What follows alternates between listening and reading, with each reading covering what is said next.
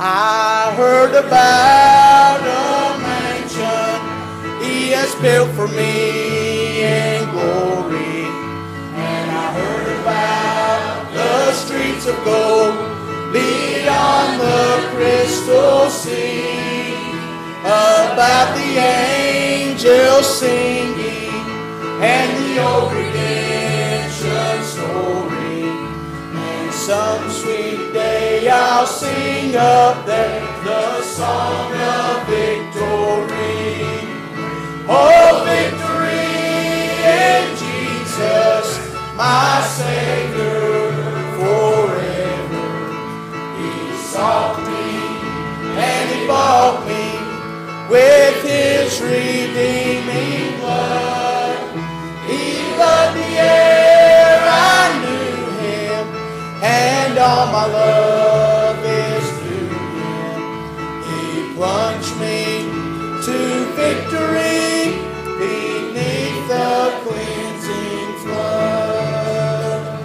let's sing that third verse one more time and really think about what we're singing about. It's a new year, and we're going into 2024 this year, but one of these days I'm leaving here. I ain't going to be here no more. I got a place that's prepared by God for me, and it's coming back to get me. Let's sing that third verse again. I heard about a mansion he has built for me I heard about the streets of gold beyond the crystal sea. About the angels singing and the old redemption story. And some sweet day I'll sing up there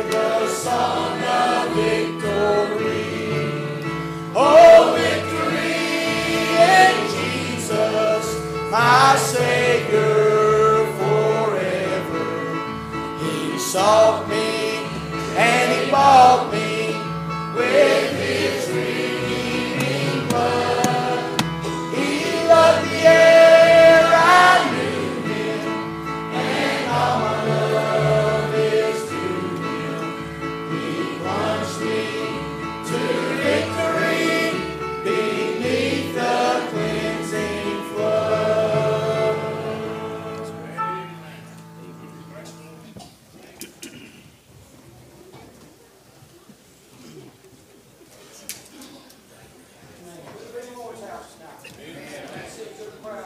Year's Eve. A whole lot of places we could be, but I thank God I'm here. A whole lot of New Year's Eves, I wasn't uh, in church, wasn't looking for the Lord, wasn't looking for the things of God. But I say thank God that I am now. Ain't no life I'd rather live than the Christian life. It's the best life I've ever had. Uh, I say thank, thank you to Holy Cross for coming. Thank you to ones from Willis Gap and ones from Camp Zion. And uh, each one of you that's come, I know some from the church, some from Temple, any other churches represented Liberty, Bread of Life, any other churches? Uh, Welcome View, Pine Ridge, Blue Ridge Chapel. Amen. Hey, brother, good to see you. Amen. Well, praise the Lord. I'm glad we can all get together and worship the same God. Same God. New Year's, same God. That's what we had on the flyer. Uh, I believe you can have a brand new life tonight if you want it. There's still time in 2023 for somebody to get born again. We've seen uh, just the last couple months, we've seen four saved right here on these altars. We can see one more tonight would just thrill my soul. I believe it thrill everybody in here. Um, I guess I don't really have an order of service. I don't really know how we're going to do this. We're just kind of winging it. But uh, if uh, if you are a God called preacher, just to tell me who I got to pick from. If you're a God called preacher, stand up. Man of God. God called man of God. Amen. Tell who you are. Start with. Justin Barber from Mount Vernon.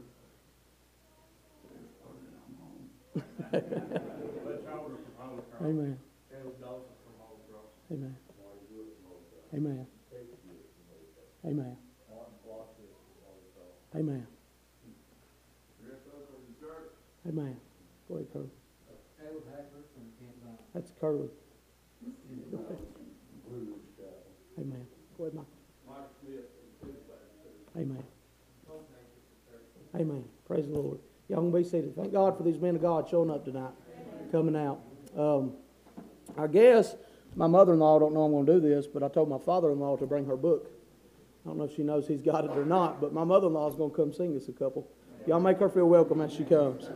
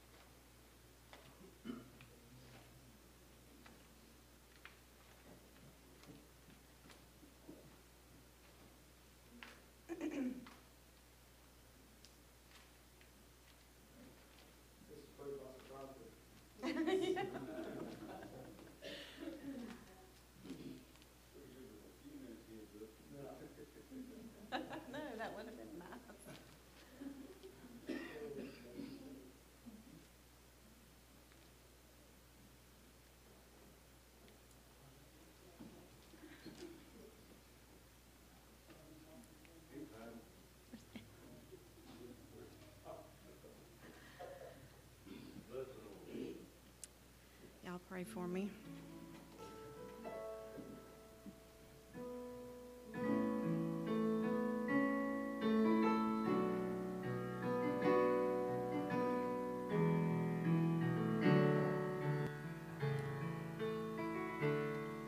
I've not always been faithful, but He has.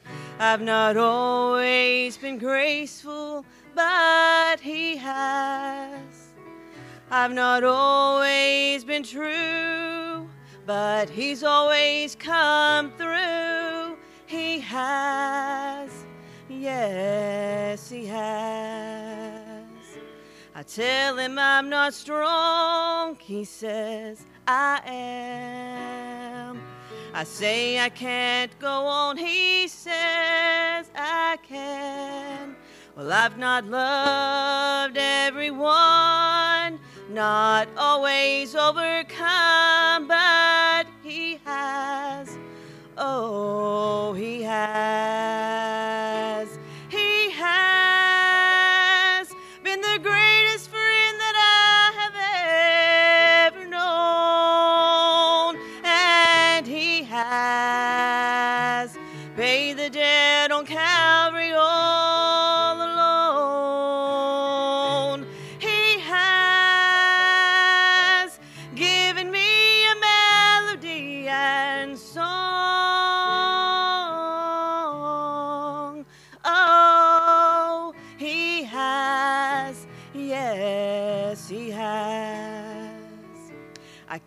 See what's ahead, but he has. And I can't conquer death, but he has. And when I'm tempted to sin and I fail the test again, he passed. Oh, he has.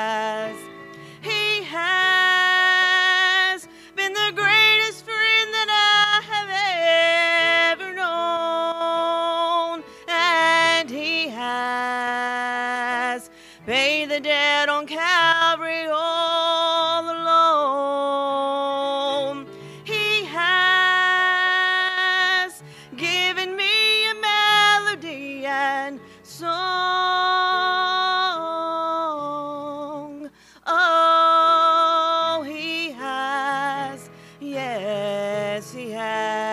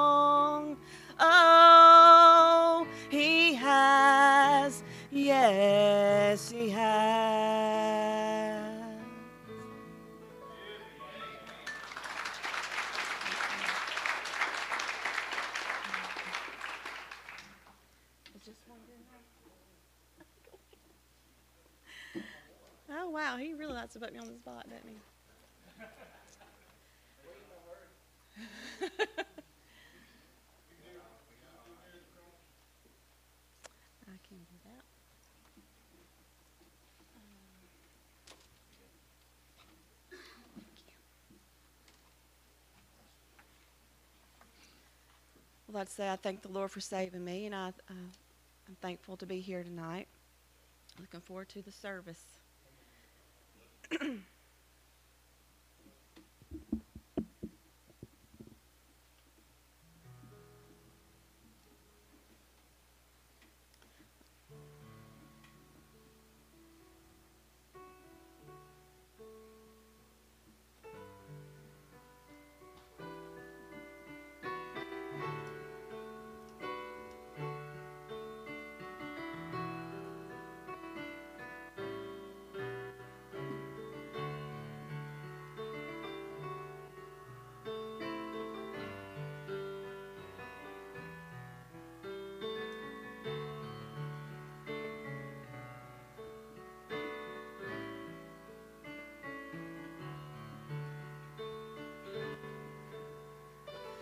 Jesus.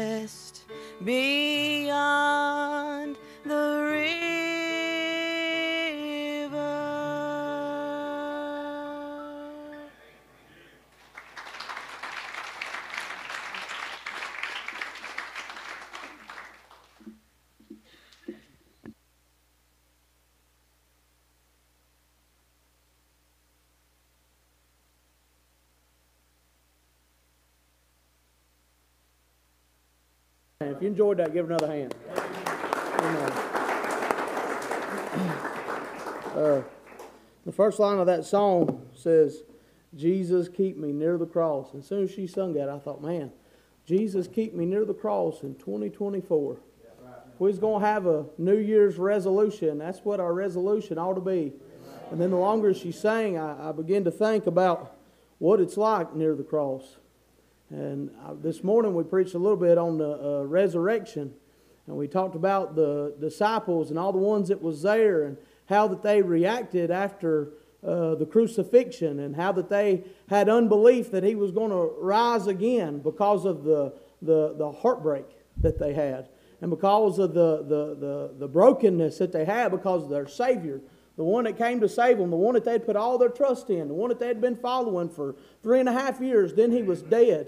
There's heartbreak at the foot of the cross.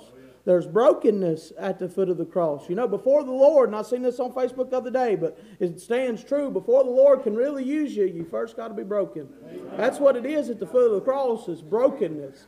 So if we ask the Lord to keep us at the foot of the cross, we better be prepared for what that entails.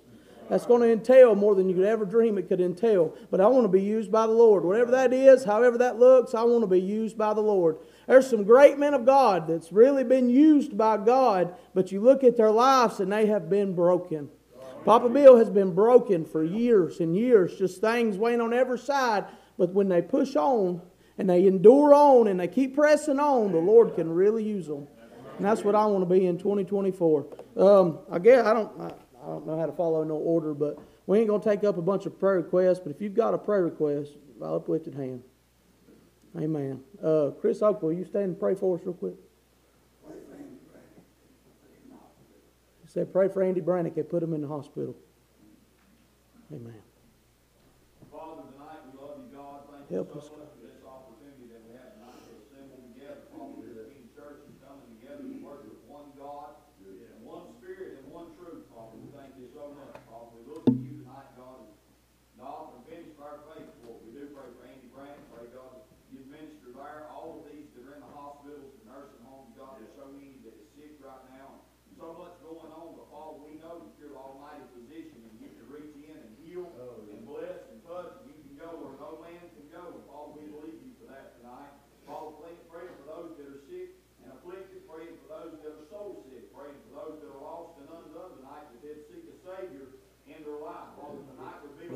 Yes, wonderful God. time for somebody Yes, to meet you, Lord Jesus, and uh, leave this place a new creature, a different person than what they came in. Yes, thank you. Father, pray for all these preachers, God, as they stand to preach tonight.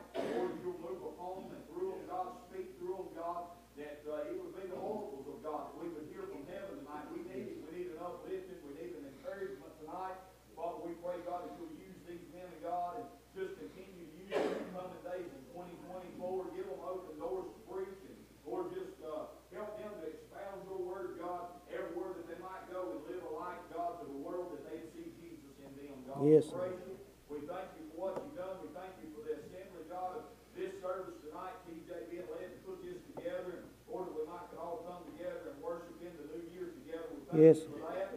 Thanking you, God, for all that's been done and all that's about to be done. Praising you for what's not yet seen. But Father, we have a hope in our heart and our soul and a belief, God, of something wonderful and miraculous that's about to happen. We love you, Jesus. For it's in Jesus' name we pray. And all the church said, Amen.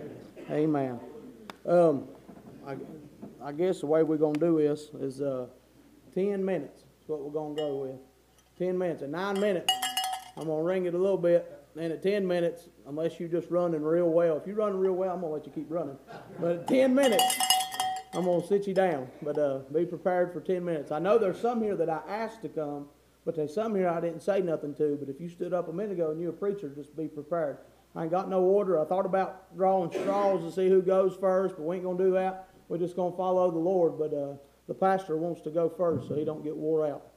Come on, preacher. Amen.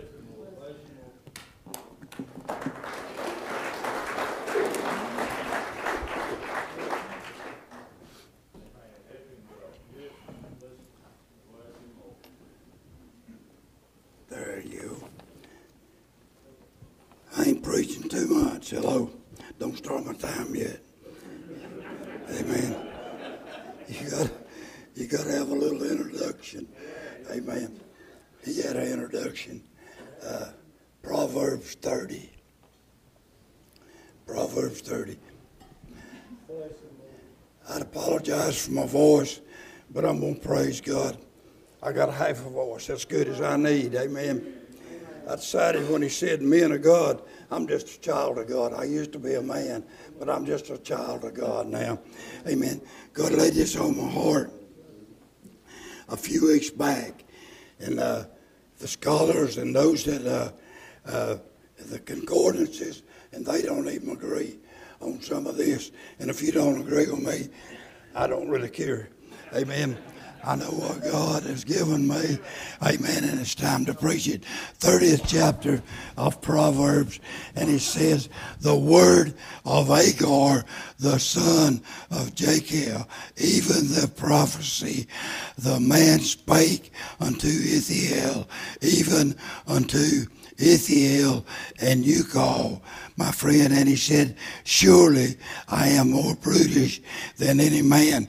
I saw some where they said this was uh, maybe Hagar's uh, friends, but I'm going to tell you what I think that it was, and I'll read on in the Bible. I see this as a man, a man that wasn't raised in a church family, wasn't raised around uh, good, good people, good uh, Christian people, and I see that he's not as just being uh, his man. It says uh, here in, in one place that I have wearied myself.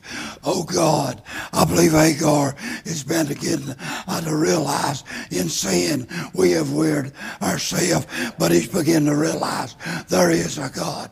They ain't people that hears about God every day and don't think they all know about Jesus. They'll tell you they're Christians, they're shadows, and they're church members and they ain't never uh, been to Calvary. And he said, and he said into Ithiel, oh God, and he said, you call, and that says, I'm weary and I'm weak. Amen. I'm going to tell you, when Jesus came into my heart, when I laid down uh, the old man, and I seen I was weak, and I wasn't handling my life, I was falling all to pieces. Well, glory to God. Jesus come in 55 years ago. I praise God. He ain't never moved. Moved out. I'm glad he's still there taking care. And he said, Surely I am more brutish than any man, and have not the understanding of man. That shows me, uh, glory to God, that Hagar had reached out for some understanding, wanting to know something about God. Some of you have been in church all of your life, but you have no understanding of the power of God. If you did, we'd live different when we go to school. We'd live different on the job. We'd act like Christians. How would we know how Christians act? We read it in the Bible. We look out and see how a real man of God lives. We see how he talks in front of people and when he's by himself. People of God talk to themselves sometimes to get out of the valley, to walk where God wants them to walk. I'm going to tell you, honey, I'm glad I didn't have a much understanding and I was a brutal man, especially when I drank of the devil's brew. Uh, but when I met Jesus, only 55 years ago, I've not needed that. I've got something to step me on, or to push me on, to lift me up. I, I glory to God. When I come off the operating table, found out I could speak. I said, Glory to God, I can talk. What time is it? What time is it?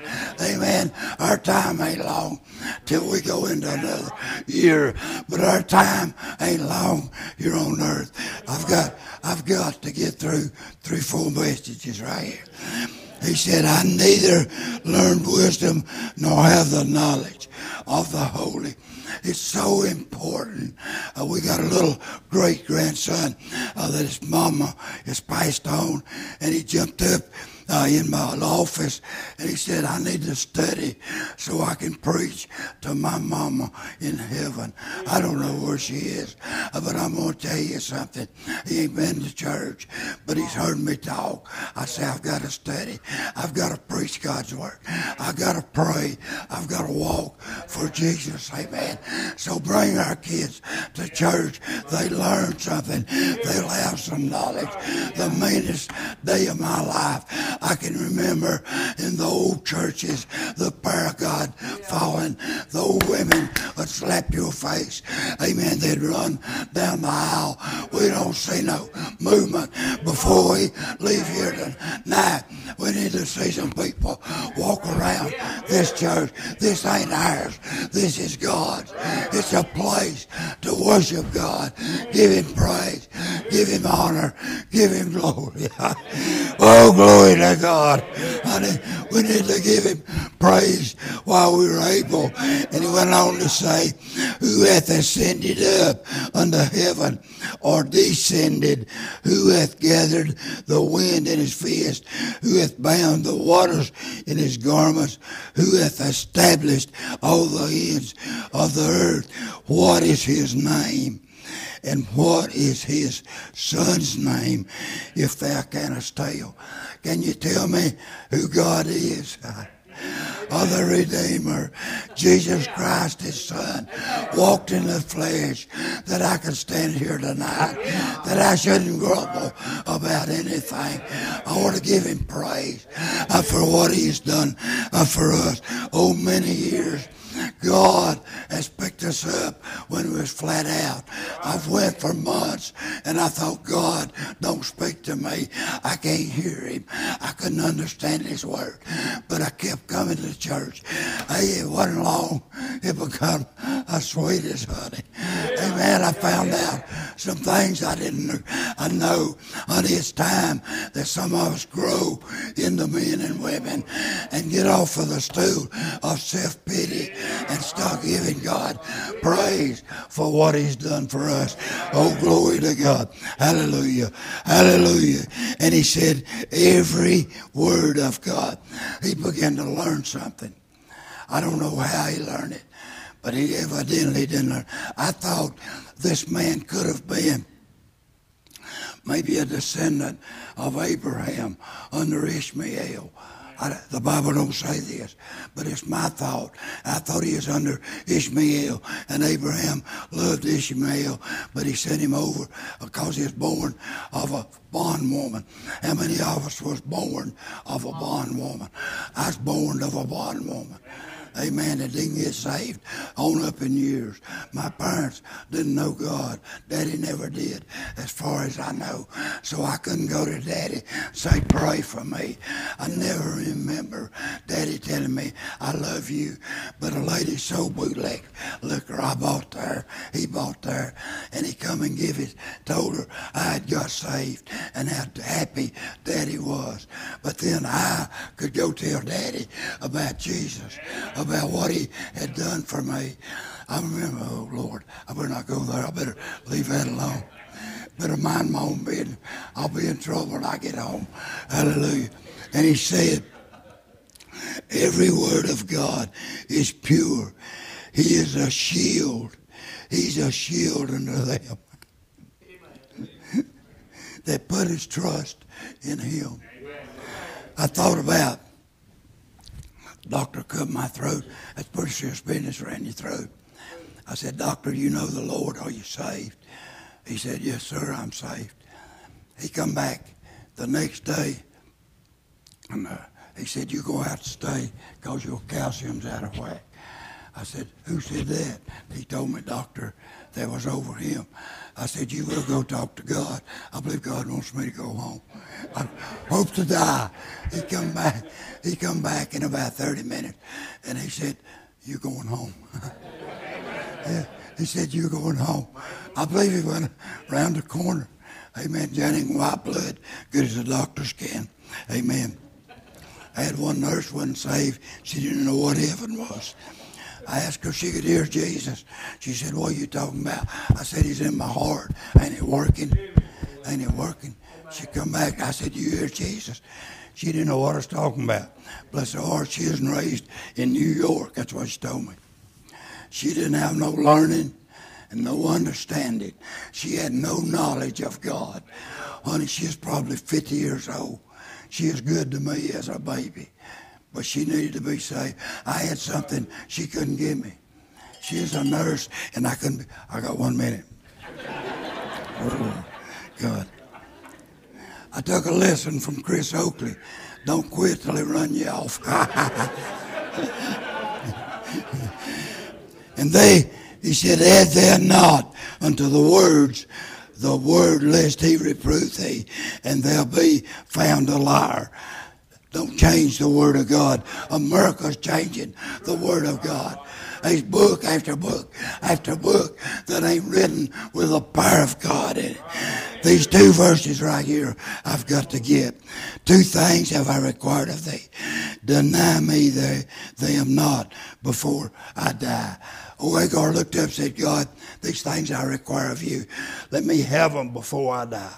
He had privilege to go talk to God after he got saved. Amen. And he said in the word, and he said, Remove far from me vanity and lies. And I'm going to tell you, God has moved them. You know what? We didn't stay where we was at. We moved where vanity and lies are. Amen. We'd rather hear a lie than the truth. We'd rather hear we're all right than to say your sins ain't right. I say, ain't right, glory to God. And he give me neither poverty. Listen to this close. You young preachers, listen. Neither give me poverty nor riches. Feed me with food convenient for me. Oh, just what I need is all I need. God has provided everything I needed. Far as I can tell, right now, everything I ever wanted. I don't have no need for nothing, for nothing. But he said, and he said, that's the last, that's all I got. But he said, listen to this ninth verse and I'll quit. Lest I be full and deny thee and say, Who is the Lord? Or lest I be poor and steal and take the name of the Lord in vain. I'm going to quit. I never, I never get done, but I just want what's convenient for me. I've had a thing or two. They won't nobody else want to drink after me.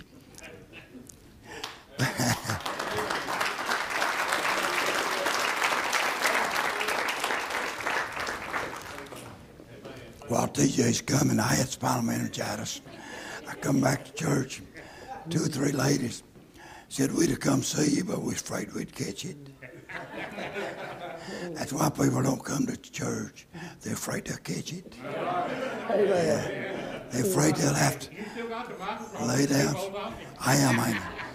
I got to get rid of this. Lord. Get this off of me. What you do? I don't know. I got it hung. I give You you, can't do nothing one of them old cured out preachers, can you? I give you 13 minutes anyway. Come on, Curly. This is Brother Curly from Camp Zion, Bap- or Camp Zion Church. Yeah, there you go. Play with it. And you got 10 minutes. Don't follow his example. You got 10 minutes.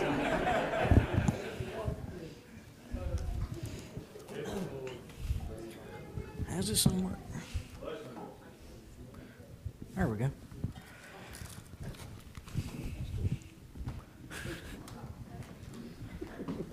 Lay it on top of it. Play with it. Okay. I'm going to be talking out of Ephesians, chapter 2, verse 8. I'm going to try to be quick here. For by grace are ye saved through faith, and that not of yourselves, it is the gift of God, Around this time of season, we're, we're always talking about gifts. We're talking about getting something for little Timmy or, or little Stephanie, but we, we need to focus on the true gift of this season. It, the, the reason the season is not Santa Claus today, it, it's not some big red man with reindeer that fly around in a, in a sleigh. It's, it's about Jesus Christ, the, the, the boy who came down. Uh, it says in uh, John 3.16 that he gave his only begotten Son, that whosoever shall believe in him shall not perish but have everlasting life. That's the gift of God today, church. He gave His Son down here, and 33 some years later, I think, uh, he, he went up that uh, hill to, to that cross on Calvary, and He gave His life for us that we may have salvation, that we may have a path to Him, that we may be able to have God in our heart, that we may ha- be able to accept Him. That's the gift of God today, church. And in, in Romans chapter 10, verse 9, it says that if thou shalt confess with thy mouth and believe that God hath raised him from the dead, thou shalt be saved. They ask for belief. That's what he's asking for. He's asking for us to believe in him, to have faith in him. And I'm not just talking about any kind of faith. I'm talking about a certain kind of faith that the Lord requires of us. It's a living faith. It's not a dead faith. In James, it says, Even so, faith, if it not have works, is dead being alone. We cannot, we cannot be a Christian and have a dead faith. a Christian with a dead faith is a stagnant Christian, a comfortable Christian. We talked about that in church this morning. We don't want to get comfortable in church. You don't want to get stagnant. You want to have a living faith. You want to do works for God. That's what is required of us. In, in John, it, James, it says, What doeth it profit, my brethren? Though a man say he have faith and not have works, can faith save him? If a brother or sister be naked, and destitute of daily food, and one of you say unto them, Depart in peace, be ye warmed and filled, notwithstanding ye give them not those things which are needful to the body, what doeth it profit? What does it profit if your brother and sister are starving and you don't feed them? What doeth it profit if you say, God, I, I, I'm a Christian, I believe this and this, but you don't go out in the world and spread the gospel? We're called to be a light. We're called to edify God. We're called to lift up His name. What doeth it profit to be a Christian man, a so called Christian, that hath no works, that hath no proof? It, it says here that faith being alone is dead. That's true. But through works, faith is made perfect. He's talking about feeding your brothers and sisters, but I, am going to depart from Scripture a little bit. What about the people in this world? They're starving. They're starving. They don't have the bread we have, they don't have the water we have. They don't have the fountain of life like we have. They don't have the bread of life where you'll never hunger again. If we don't go out and spread the gospel to the people that are starving, to the people that are hungry in this world, what doeth it profit to have faith, but you don't go out and spread the word? If you don't go out and spread the good news, if you don't go out and share the gift of God, what doeth it profit? We need to spread the gift of God. Jesus came down here for the world. He came, He gave His only begotten Son that whosoever, whosoever believe in him should not perish but have everlasting life. He came down here for every man and woman in this world, in this church, in, in work, in, in school, it doesn't matter. He came down for all of us, and we need to spread the gospel. That's what we're called to do. I hear a lot of Christians that I'm going to make a New Year's resolution. I'm going to pray more. I'm going to study more. I've made a plenty of resolutions and I still weigh 270 pounds. They don't never come out right. we need to quit with the New Year's resolutions and we need to start making a commitment. We need to make a commitment to God. If you say you're going to pray more, don't wait till New Year's. Don't wait till the 31st at 12 o'clock tonight to, to change your life. If you say you're going to study more, get down and study more and open this Bible. There's a lot of Christians that are out in this world and, and they come to church and say they have faith, but their Bible's still sitting on their cupboard with dust on the cover. If you say you're going to pray more, get down on your knees right then. You don't got to wait. You don't got to wait. It says now is the day of salvation. You don't got to wait for something. God has come already. We don't have to wait no more. Where there's nothing to wait on except for Him to come back and take us on up to glory. We don't gotta wait no more. We gotta we gotta put some legs on our prayers. We need to put some works into it. Who's next?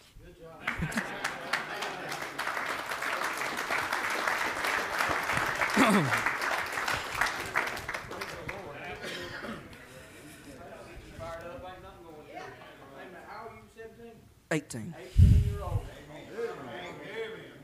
Give him another round. Amen.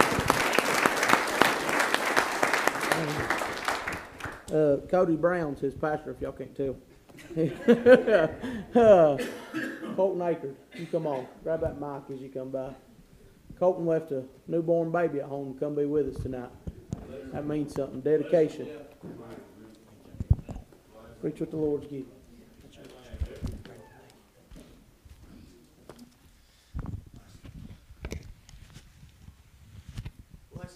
Give me just a minute, get this hooked up.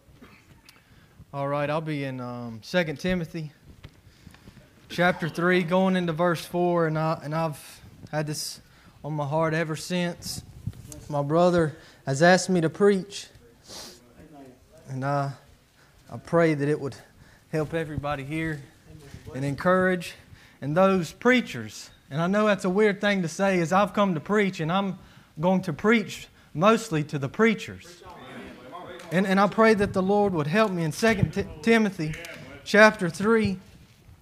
And as, as Bill was going through his scripture, I, I found it very fitting, I should say, in Proverbs 30, verse 5, I believe it was. Every word of God is pure. Every word is what it says. Every word. Every word is pure. And He is a shield unto them that put their trust in Him. And now I'm going to begin reading in 2 Timothy chapter 3. In verse 16, I'm going to start in verse 16. All Scripture, all Scripture is given by inspiration of God. And, I, and I'm going to stop here for a second, but I, I, I notice when I go to certain places and listen to certain pastors, whether it be on the internet or whether it be in person at churches, that we I find where we run from certain scriptures, whether denominationally or not, we run from Scripture because we don't know how to take it, we don't know what it means. But I just want to put this out there and maybe press it upon your heart that all Scripture is given by inspiration of God. Every word of it. Whether we understand it or we don't, don't run from it. It is the Word of God. We need to do what our brother says and get down and pray and seek understanding of it. All scripture is given by God and is profitable for doctrine, for reproof, for correction, for instruction in righteousness, that the man of God, man of God, the preachers here, and it goes beyond that to, the, to Christians in general, that the man of God may be perfect, thoroughly furnished unto all good works. It, it, it's, it's there for a reason. Every word, every scripture is there for a reason. May, may we not dip and dodge scriptures that we don't like or don't understand. May we dig into it. It's for our own good. And this is what he said in 4 verse 1. And, I, and I just want to maybe get the room and, and, and to understand what we're doing here. To understand what we're doing, that this is not a game. This is not a game to God. And we can come and we can come to church and we can be so lackadaisical about it, but it's not a game. It's not a game to Him. Here's what Paul wrote to him I charge thee before God and the Lord Jesus Christ. And preachers, that's what that's the charge that we have. That every word that we say will be taken into account on that day that we stand before Him. Every idle word that we say, even while preaching, He will judge us for that. He, I charge thee before God and the Lord Jesus Christ Himself, the one in which we worship, the one that we, as we just celebrated His birth at Christmas, Him. Our, the charge is before God and before the Lord Jesus Christ, who shall judge the quick and the dead at his appearing and his kingdom. In verse 2, it says this that knowing what we know, that all scripture is given by inspiration of God and it's all profitable, it says, preach the word. Preach the word. We don't need nothing else. We don't need my ideas. We don't need your ideas. We need the word of God preached. We need it preached, and we need it preached, and we need it preached again. We do not need our ideas. We need the Word of God. The world needs the Word of God. In the beginning was the Word, and the Word was with God, and the Word was God. We need Him. And we need Him preached over and over and over. And when you see Him, is when you're preaching you and you don't feel like you're getting any response, make no doubt God is working. He is working all the time and He is in control of all things. Preach the Word. Preach the Word. Be instant, in season, out of season. Reprove, rebuke, and exhort with all long suffering. Be patient, brothers. God is working. He's working in all things, in, with all long suffering and doctrine. Stand on the Word of God. Stand on the doctrine that is taught in the Scriptures and stand firmly on it. And don't let this world and those who creep in to the churches run us away from it because it is offensive. Because the Word of God is offensive to the natural man. It is. It is offensive to call someone a sinner. It's an, it's an, an offense to them when you tell them they're going to hell. But do not be afraid of them. Don't fear them. They're not to accept it, but fear God. That's who we should, we should fear God more than man. Preach the word, brothers. Preach the word. For the time will come, verse 3 For the time will come when they will not endure sound doctrine. It will come when they will not endure it, they will not stand for it, and they will run and find a church that will tell them what they want to hear. But hear me, but hear me. But after their own lust, they shall heap to themselves teachers having itching ears. I tell you here that the world, I don't know how long ago, but the world and, and church members, it's, I'm not just talking about them out there who are driving by as we have service. I'm speaking to those who are in this room.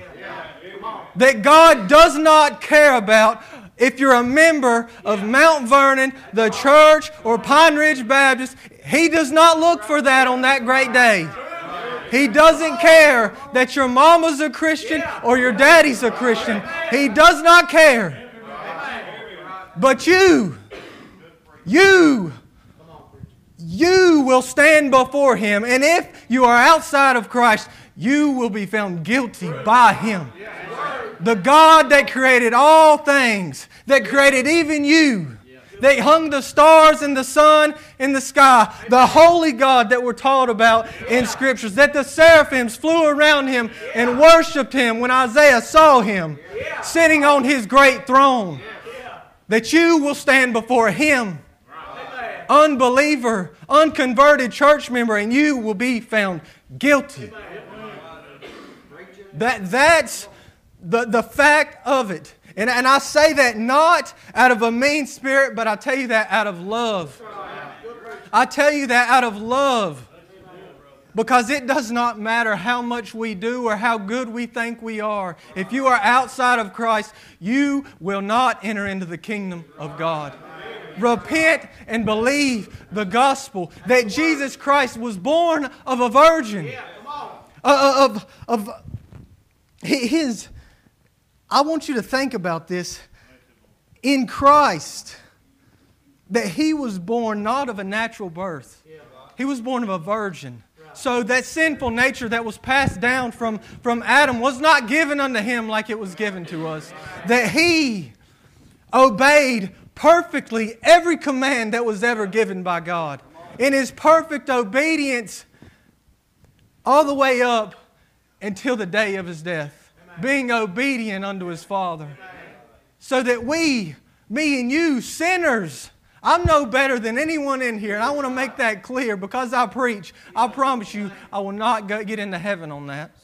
It what does not matter on that day. The, the preachers, it doesn't matter, but in Christ's obedience, He went to the cross willingly for sinners, for those who had rejected Him, for even those who had beat Him. He said, Father, forgive them, for they know not what they do. They had no idea what He was doing for them. And I, and I want to put that on you, and I want to set that on you, and may it weigh on you today that if you are not in Christ, if you are not born again, and hear me, you know if you are born again. You know if you're a Christian. And if you're just playing a game, if you're just coming to church, examine yourself because eternity weighs in the balance. And, and look to your heart, not only look to your heart, but look to your works because your heart can deceive you. Look to, the, to your look to your heart and look to your life and trust in Christ.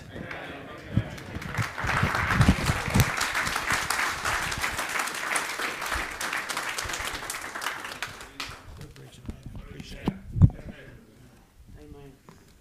Praise the Lord. That's good preaching. That's good preaching. Boy, I sure do love preaching. I love to listen to preaching. I love to hear people preach. I love to see people preach. I love to preach. I just love preaching. It's the power of God. It's what it is. It's the power of God. Um, I guess what we're going to do, we're going to change pace for a minute. That'll be all right with y'all. Holy Cross, y'all's choir, come on, sing as many as you want to. And sing. Enjoy yourself.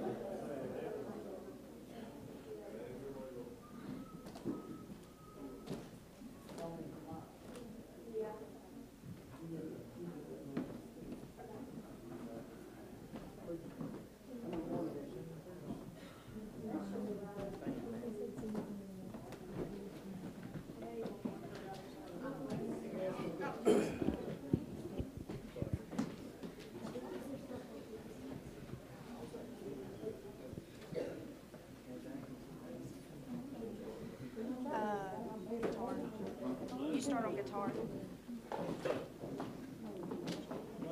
Uh, what's the name of it? Todd, I just said. Um, and I can touch six fret.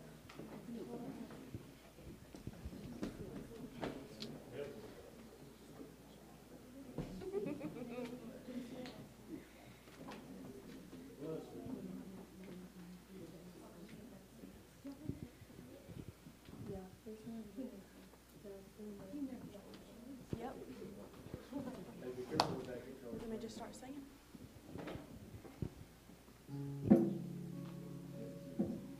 A woman one day tried many physicians, but daily grew worse in the Bible we're told.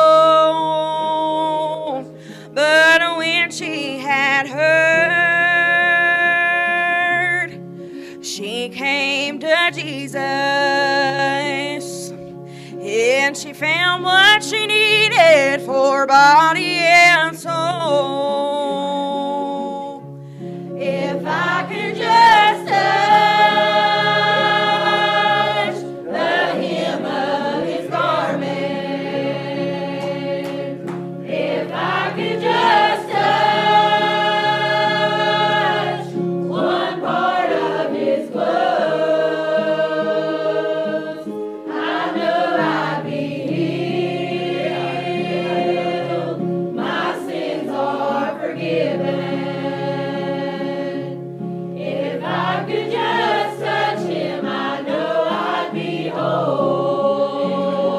Whole.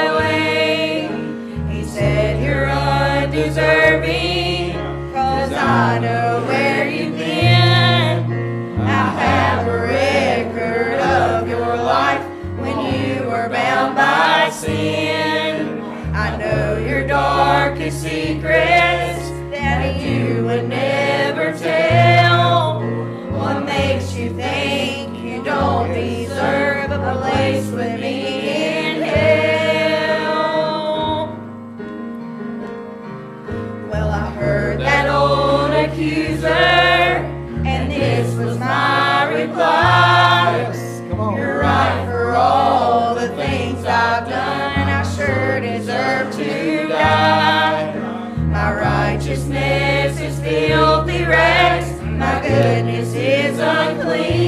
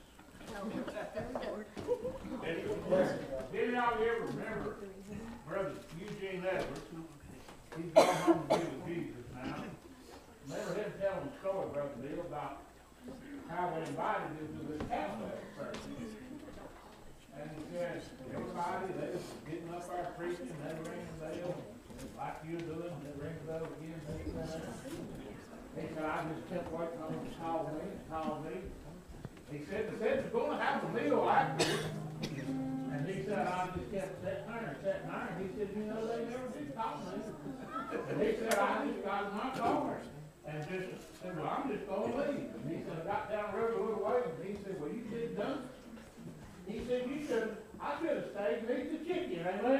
they don't have chicken. Amen. Hey, preacher, they bound to have something good. Amen. They rest, they don't get free. I got Amen. Amen. Amen.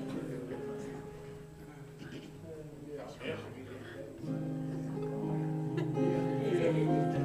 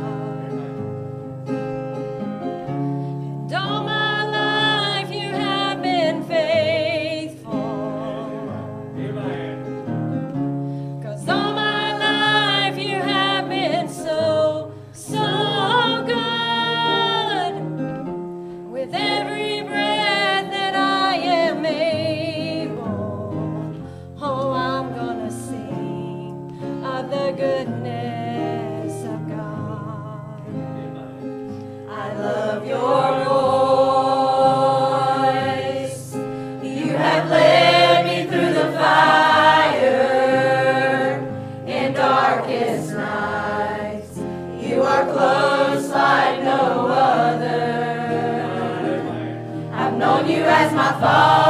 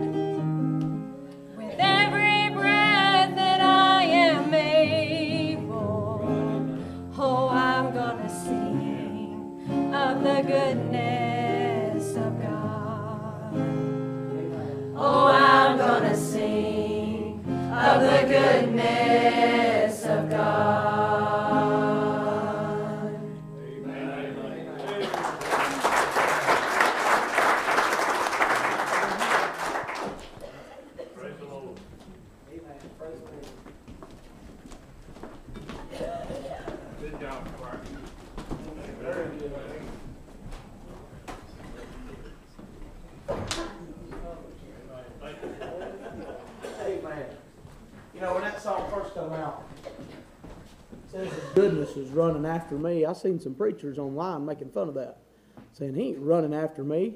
I got to go to him. But in Psalms 23 verse 6 it says, "Surely goodness and mercy shall follow me all the days of my life." That goodness is coming after me. That's some of them fringe benefits of being a child of God. Hey, I ain't good. I ain't worthy. I ain't no count without Him, but He's good to me anyway. And His goodness follows me all the days of my life. I say thank God for that. I had totally forgot. I was supposed to uh, anoint a couple people when we started, and I totally forgot. So we're going to do it right now. It's some fringe benefits. Over in the book of James, it said, If there's any sick among you, uh, call the elders of the church, anoint them with oil. And uh, what's it say? The prayer of a. There you go. I knew one of them had it. But uh, that's uh, that's some of that goodness that's following us. Y'all come on. Anybody else needs to be anointed? Come on. And all the elders, all you preachers, come on. Anybody needs to be anointed?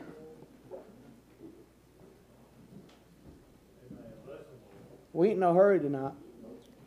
I'll just do whatever, whatever the Lord leads. Come on over here.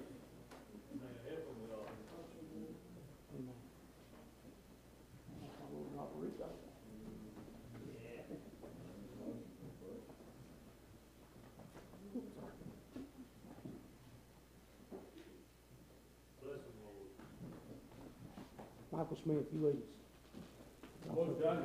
Father, you. God, we you of lives. God, you know what need tonight. God, the Holy Spirit. God, that you know what God, Lord, it's you, God. God, God, God, God. God, God. God, I know it's God. You right God, that you touch God. God, you touch God. Lord, we need God, what you're.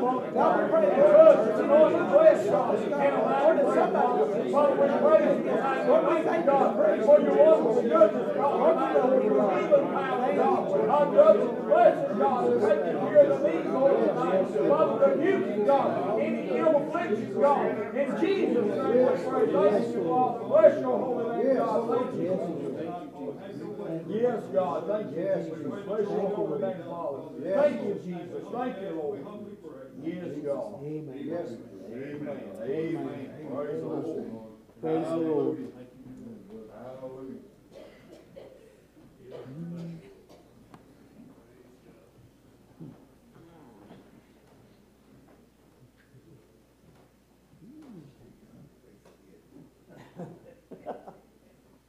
Amen. I'd like to thank the Lord. for Go ahead. Tell your heart, Bucky. All he's done. I was, growing up, I had a pretty rough life, Bless you. and I was raised in church. Had some friends Tell it. invited me to church, Tell it. and, well, Randy, Randy was praying for me. And I invi- I asked the lady to come to the baby shower, and she said, I come to baby shower if you come to church. Amen. And I told her, that's all right, I said, still. Amen. Well, I didn't know that that was a, gonna be one of the best gifts. Amen. Right. When I got to church, the Lord was waiting on me that night. Amen. That's the one that I got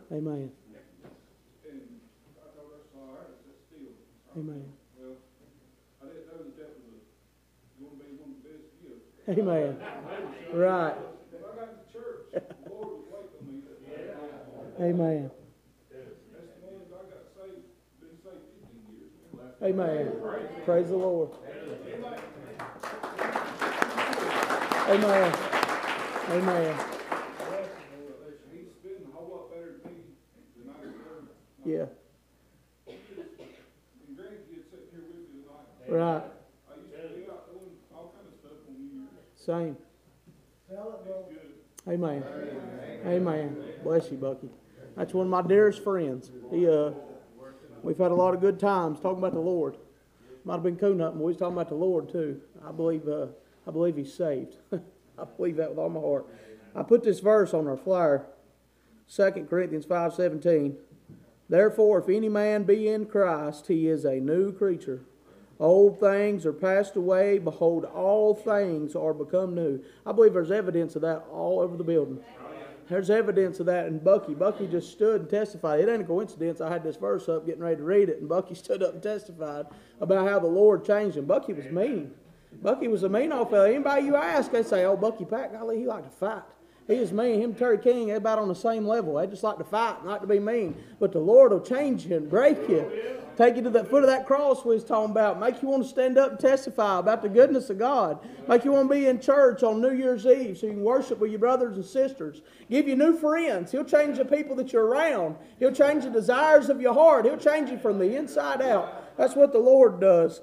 And all things are of God who hath reconciled us to himself by Jesus Christ and hath given us the uh, given to us the ministry of reconciliation. That woman that told him that she'd come to the baby shower if he'd come to church, that's what she was doing. That's a good woman. That's a good Christian woman that invited him to church and it changed his life. You know, just one word that you say to somebody might change their entire life might change the whole course of their history. What's wrote down in the history books about them, the record books in heaven, might be changed by one thing that you say if you're just obedient to God. Just obedient. You know, it's not just saying it in church, it's saying it out there. But if you got something on your heart here tonight, do like Bucky did. You just stand up and say it. Just stand up and say it. Uh, verse 19 says, To wit, that God was in Christ, reconciling the world unto himself, not imputing their trespasses unto them, and hath committed unto us the word of reconciliation. Now then, we are ambassadors for Christ, as though God did beseech you by us. We pray for you in Christ's stead, by ye be ye reconciled to God. For he hath made him to be sin for us, who knew no sin, that we might be made the righteousness of God in him. This man that had never known sin, this man that was in the kingdom of heaven, he was sitting on the throne. He's the very Word of God. The world was made by him, by the Word of God. He never knew sin. He left heaven and he came to earth just for me and just for you. He came for whosoever shall call upon his name. It ain't for just an elect crowd, it's not for just a few, it's for whosoever shall call upon his name. And if you want to be a brand new man, if you want to have a brand new life, you can have it tonight. Hey, it's about going to heaven. It's about having my name wrote in that book. But beyond that, He'll change you from the inside out. Lots of people think they can change themselves and then get right. You can't change yourself and then get right. I done my best to change myself. I was a drug addict. I was strung out. I was strung out on sin and couldn't get off of it. But the Lord came down on the inside of me and changed my life forever. He changed me. He reconciled me to himself. Now I'm a child of the King. Hey, my righteousness is his righteousness because I'm covered by the blood. Thank God I'm an heir and a joint heir with Jesus Christ. The Lord is good. Amen. Somebody else got a testimony on your heart? Anybody at all?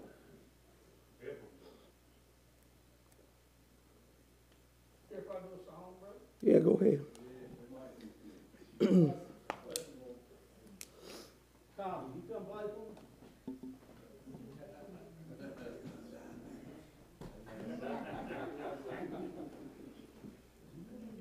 I'm gonna do, do you know how it feels? I ain't done it in a long time, and I figure, uh, it's my all-time favorite gospel song, and, uh, I've sung it a lot of years, uh, we started doing it in the choir and everything, and I'm sure everybody knows this song, but, uh, it surely is the best thing that ever happened in my life. Uh, the Lord hadn't come into my life, uh, I don't think I'd be living right now. Uh, I lived a real riotous life. Some people in here know my old life, some people don't. Boy sitting right there on the front front row ain't never knowed the old Shannon Spell. You know, you know, you've heard about him, but there's a lot of stories that can be told. But uh, just by the grace of God that I'm standing here in front of you today, and uh, you know, I was picking with you a while ago, but I sincerely meant when I said when you sat in that seat, said you got some shoes to fill. If you're gonna sit in that seat, you better bring it. And I meant that. I wasn't, you know, I, am picking you, you know I love you, but I, I'm being sincere about that. Because I got more respect for that man right there sitting to your right than about anybody I know of. He really has earned my respect through the years, and I love you, Bill. I'm doing this song a whole lot for you because I know you love this song right here. You've been my life for so long you were right. When I was wrong, I can't repay all the love you've given me. You were my friend when no one cared. I was alone, but you were there, Lord. You're the best thing that ever happened to me. I owe to you, Lord. All I have is Lord. Take my life and make me what you'd have me be. Well, I'm your child and you're my father. I'm the clay and you're the potter. Lord, you're the best thing that's ever happened to me. Borrowed treasures, borrowed dreams, all life's joys you've given me when troubles come. You're always there to make me smile. Then come what may, thy will be done. I love you, Jesus, God's precious Son. Lord, you're the best thing that's ever happened to me. I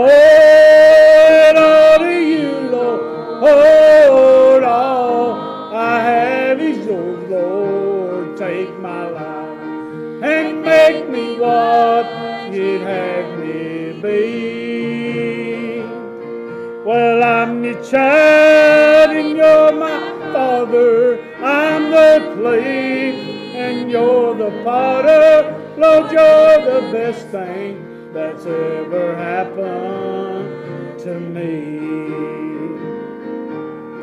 For every time that I have failed, each time I stumbled and sin prevailed, you picked me up and put my feet on solid ground. Why you love me, I just don't know, but I'll keep singing as I go. Lord, you're the best thing that's ever happened to me.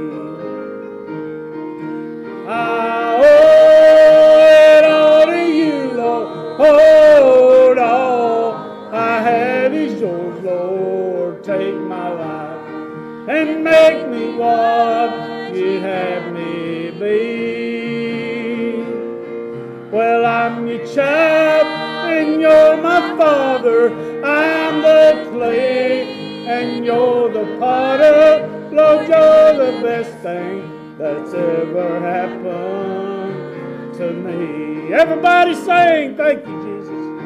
I owe it all to you, Lord. All I have is yours, Lord. Take my life and make me what you'd have me be.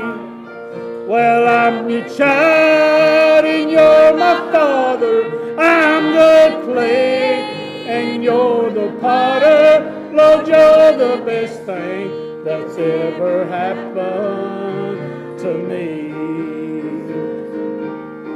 Yes, you're the best thing that's ever happened to me.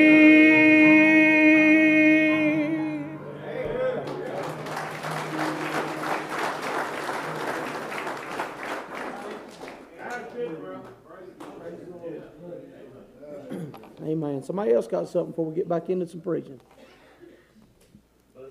Anybody at all? All right. Well, we started out with the pastor of Mount Vernon Church. Now we're going to have another older preacher, been preaching a while. He ain't older, he just been preaching a while. He's gray. He's got some gray going on. but I didn't ask him to come, but he come, and I seen him back there in his Bible. So, Chris Oakley, come on. You got 10 minutes. Thank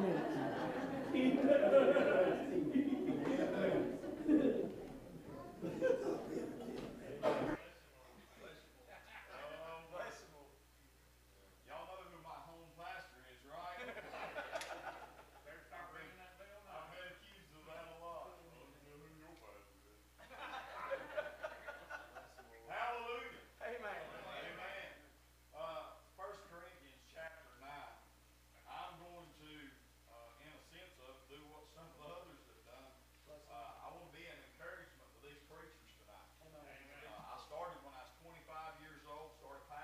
Was 27, and uh, I hadn't seen anywhere to let up or to give up or to give in. Amen. And uh, I, I hope that uh, when I draw my last breath, that I'm still I'm still preaching and still going hard for the glory of God. And Lord have mercy, what an inspiration that we've got sitting here on the front row. And uh, I ad- admire him so much and just the continuance to keep on preaching. Uh, even when his voice changes back and forth from one way to another, he, he just keeps right on preaching. Glory be to God. Let me, let me finish that way, Lord. 1 Corinthians chapter 9, I'm going to start at uh, verse number 9. For it is written in the law of Moses, Thou shalt not muzzle the mouth of the ox that treadeth out the corn. Doeth God take care for oxen, or saith he all, it altogether for our sakes? For our sakes, no doubt, this is written, that he that ploweth should plow in hope, and that he that thresheth in hope should be partaker of his hope. If we have sown unto you spiritual things, it, it is a great thing if you shall reap your carnal things. If others be partakers of this power over you, are not we rather? Nevertheless, we have not used this power, but suffer all things, lest we should hinder the gospel of Christ. Do you not know that they that which minister about holy things live of the things of the temple, and they that wait at the altar are partakers with the altar? Even so hath the Lord ordained that they which preach the gospel should live of the gospel. But I have used none of these things, neither have I written these things that it should be so done unto me, for it were better for me to die than, than that any man should make my glorying void. For though I preach the gospel, I have nothing to glory of, for, for necessity is laid upon me, yea, woe is unto me if I preach not the gospel. For if I do this thing willingly, I have a reward, but if against my will a dispensation of the gospel is committed unto me. What is my reward then? Verily, that when I preach the gospel, I may make the gospel of Christ without charge, that I abuse not my power in the gospel. For though I be free from all men, yet have I made myself servant unto all, that I might gain the more.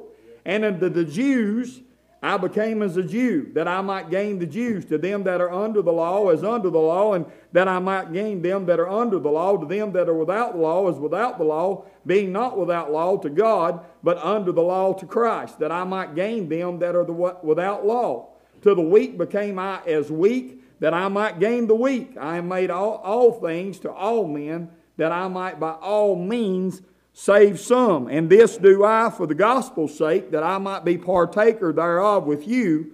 Know ye not that they which run in a race run all, but one receiveth the prize? So run that you may obtain. And every man that striveth for the mastery is temperate in all things. Now they that do it to obtain a corruptible crown, but we an incorruptible. I therefore so run, not uh, as uncertainly, so fight I, not as one that beateth air, but I keep under my body and bring it into subjection, lest that by any means, when I have preached to others, I myself should be a castaway. I know there's a lot of reading for a cowbell service and having 10 minutes. I read two minutes of it. But I want to say to you tonight, and, and again, saying to these preachers, and I see several young preachers and young men here, 18 years old, and, and uh, we, we, we have an obligation in God to minister the gospel. And we have an obligation to God in the calling that we accepted when we accepted that calling, that wherever we may go, no matter, you know, no matter what the situation may be, whether it be funeral, whether it be wedding, whether it be whatever, that we minister the gospel unto people. And the thought that came to my mind here, and I, I just jotted it down, that we got to plow in hope. And, and, I, and I just wonder tonight, and I don't know how many of you does and how many of you don't, but I wonder how many of you tonight, and, I, and I'm talking to you preachers, how many of you has a tractor? Boy, that's an odd question, ain't it? Raise your hand if you got a tractor. Got a tractor? Anybody else got a tractor? Anybody else have a tractor? When you, when you have a tractor, what do you put behind the tractor to till up the land? You put a plow behind it. Amen. You back the tractor up, you hook the plow up to the tractor, but that plow is worthless unless you drop the hammer. Amen? That plow is worthless unless you engage it. It is worthless unless you put the handle down and drop her down ever how deep that you want to go. We need the plow tonight. Amen? We need some preachers that ain't afraid to plow. We need some preachers that ain't afraid to preach. We need some preachers that ain't afraid to tell it like it is. It ain't a popularity contest. It ain't a preaching contest. It ain't to see who can read the word better. It ain't to see who's deeper in the word better. It's to It's to preach the gospel. It's to minister to the saints. It's to take care of the widows and the poor. It's things that we're obligated to do in the Lord Jesus Christ. But we gotta let the plow there. Amen. I want to I want to say tonight that you won't you won't preach like me. I won't preach like you. I won't ever preach like Bill, even though I've been accused of it a lot. I won't I won't preach like somebody else, and you're not going to preach. Preach you, amen. Preach what God gives you. Don't try to be like somebody else. Don't follow after somebody else. Preach what God gives you, what Christ gives you, because He did it for a reason and a purpose. That souls will be saved because of what you preach. I see so many anymore that tries to be like somebody else. Well, there's already one of them. Why do you want to try to be like them? Amen. Amen. Amen. I see so many on Facebook and so many, and I, I, watch the reels like anybody else and see preachers preaching and see them trying to preach and trying to be. I want to be Christ like. Amen. I don't want to try to preach like somebody else or to be like some. I want to plow with my own plow. Amen. I have a tractor and I have a plow and it's mine. Amen. I take care of it and I grease it up. I grease it up and I. Hallelujah. How you doing? Praise the Lord. I see Todd Bolden back there. They that crazy night used to race the burning houses together. Hallelujah. Ain't it good to be on this side, Todd? Hallelujah. It's good tonight to know what we're doing in the Lord. Listen to me. We plow in hope because there's hope in Jesus Christ. Amen. Amen. There might not be much left of this, and I get done. I just got just a few minutes. Right quick, before I run out of time, I better get it. Luke chapter 9, just a few verses here. And we're all guilty. We're all guilty of this. Luke chapter 9, verse 57. And it came to pass that as they went in the way, a certain man said unto him, a certain man said unto him, Lord, I will follow thee whithersoever thou goest. I'll follow you, Lord. I'll go with you, Lord. I'll be there for you, Lord. What about when my wife is mad and puffed up? what about when the youngin says, Daddy, if you do, I'll be mad at you for the rest of my life? What about when everybody else don't like it and you know it's going against the grain of everything in the world, but it's what God said do. It's what the Lord led to do. It ain't popular, but buddy, if it's in the Lord, it'll be right. Amen. And Jesus said unto him, Foxes have holes, and the birds of the air have nests, but the Son of Man hath not where to lay his head. And he said unto another, Follow me. But he said, Lord, suffer me first to go and bury my father. Jesus saith unto him, Let the dead bury the dead, but go thou and preach the kingdom of God. And another also said, Lord, I will, I will follow thee, but let me first go and bid them farewell which are at home at my house. And Jesus said unto him, No man, having put his hand to the plow and looking back, is fit for the kingdom of God. I'm here to tell you tonight, preachers, there's nowhere to give up. There's nowhere to give in. There's nowhere to quit. I don't care how bad your feelings is hurt. I don't care who makes you mad. What clubs or, or societies cast you out and won't let you be a part. I mean, that ain't the part that you want to be a part of. No, the Christian crowd that's on the way to glory, that's on the way to the kingdom of God, is the people you want to be a part of anyway. And God sees your car in the parking lot not know who you numbered with. Yeah. Be proud of it and praise God. Amen. Amen.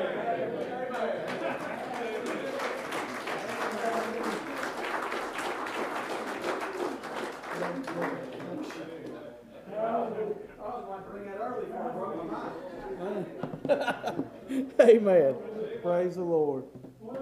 Thank God for that. I don't know why I'm putting that up here. Did I give you a water, Caleb Doss? Come on, brother. Preach to us. Hand it down. Don't start the timer yet. Gotta put this thing on.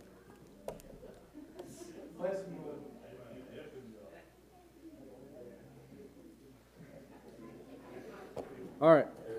So it's kind of funny that my brother back there, I don't know your name, but hit right on Second Timothy, You beating all around the bush about exactly where I was going. So flip over to Second Timothy chapter four, please, if you will. And it says in verse one, I'll give you all a little time to get there. I charge thee, therefore, before God and the Lord Jesus Christ, who shall judge the quick and the dead at his appearing and his kingdom. Preach the word, be instant in season and out of season, rebuke, reprove, rebuke, exhort with all long suffering and doctrine. So I'm going to talk a little bit about instant and long suffering. Now, if you will, I kind of like flipping through my Bible a little bit. Go to 1 Corinthians chapter 12. And I'm going to start in verse 4. It says, Now there are diversities of gifts, but the same Spirit. And there are differences of admirations, but the same Lord. And there are diversities of operations, but in the same God, which worketh all in all. But the manifestation of the Spirit is given to every man to profit withal. For to one is given by the Spirit the word of wisdom, to another the word of knowledge by the same Spirit, to another faith by the same Spirit, to another the gift of healing by the same Spirit, to another the working of miracles, to another prophecy, to and another discerning of spirits, to another divers kind of tongues, to another and the interpretation of tongues. So I'm going to skip down to, um, let's see right here, go to 12. For as the body is one and hath many members, and all the members of that one body, being many, are one body also in Christ. So we have to be instant.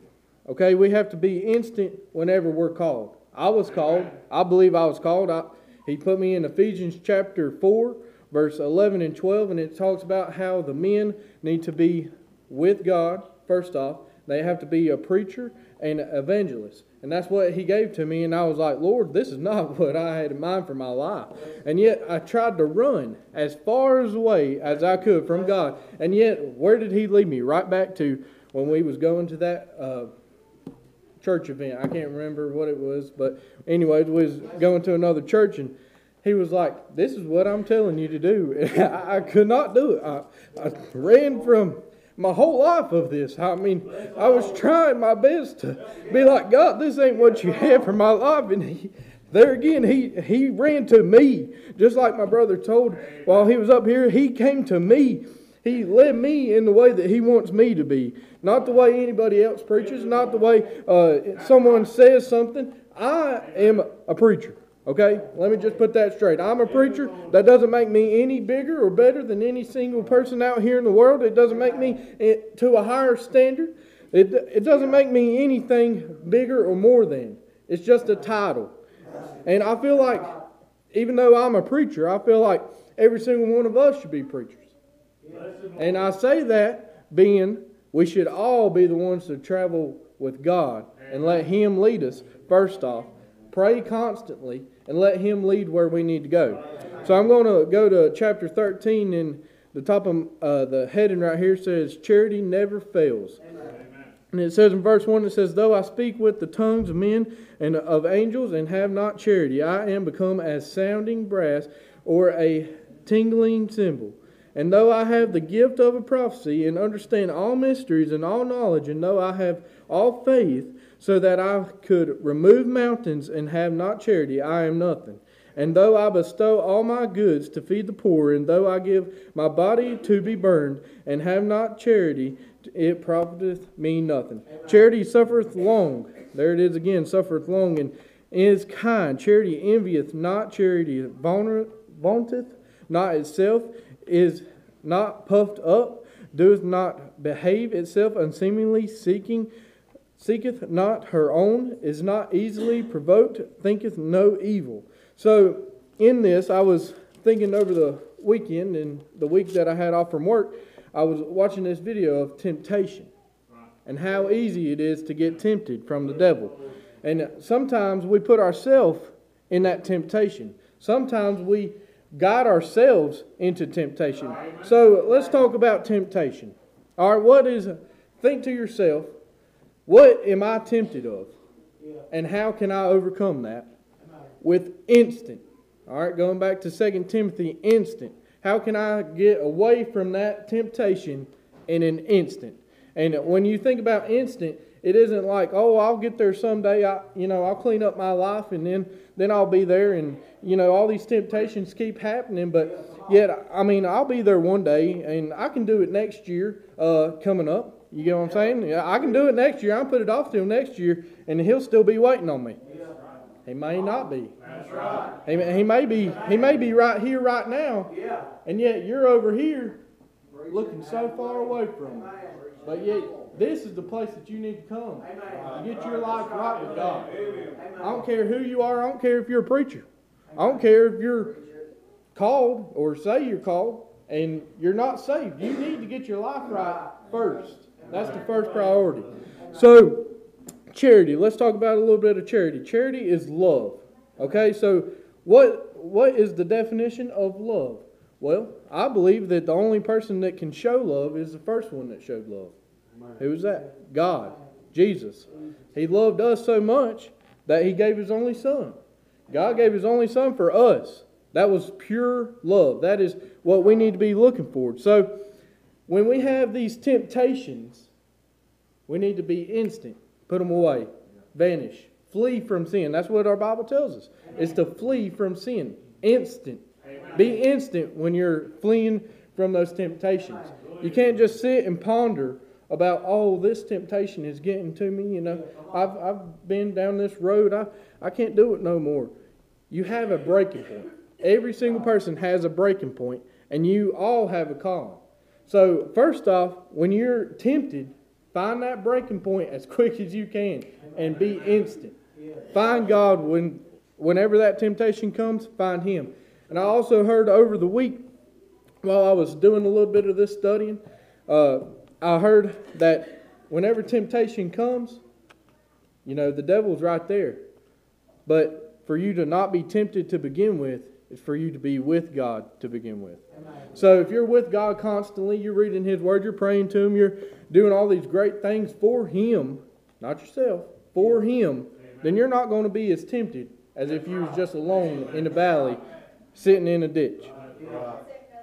And that's that's all I got. Thank you.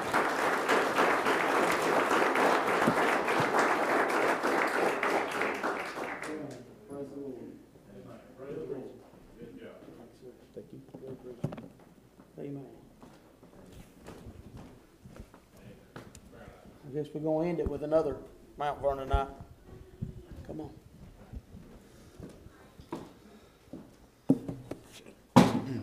That's good for Which I'll bet.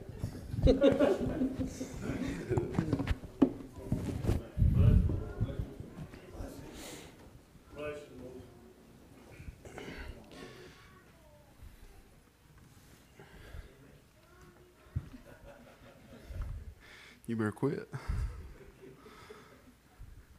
Um,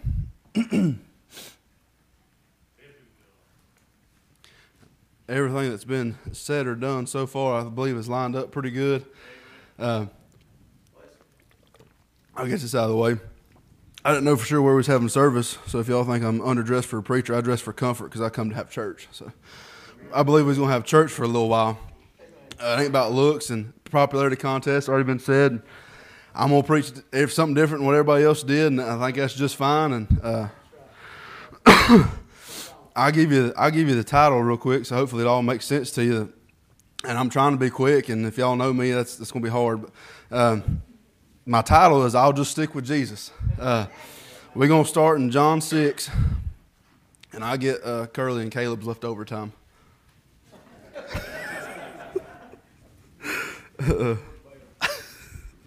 he told me 10 to 15 minutes, so we might lean a little bit more towards 15. We're going to start in uh, verse 41. And I'm going to have to read it quick, so y'all just bear with me.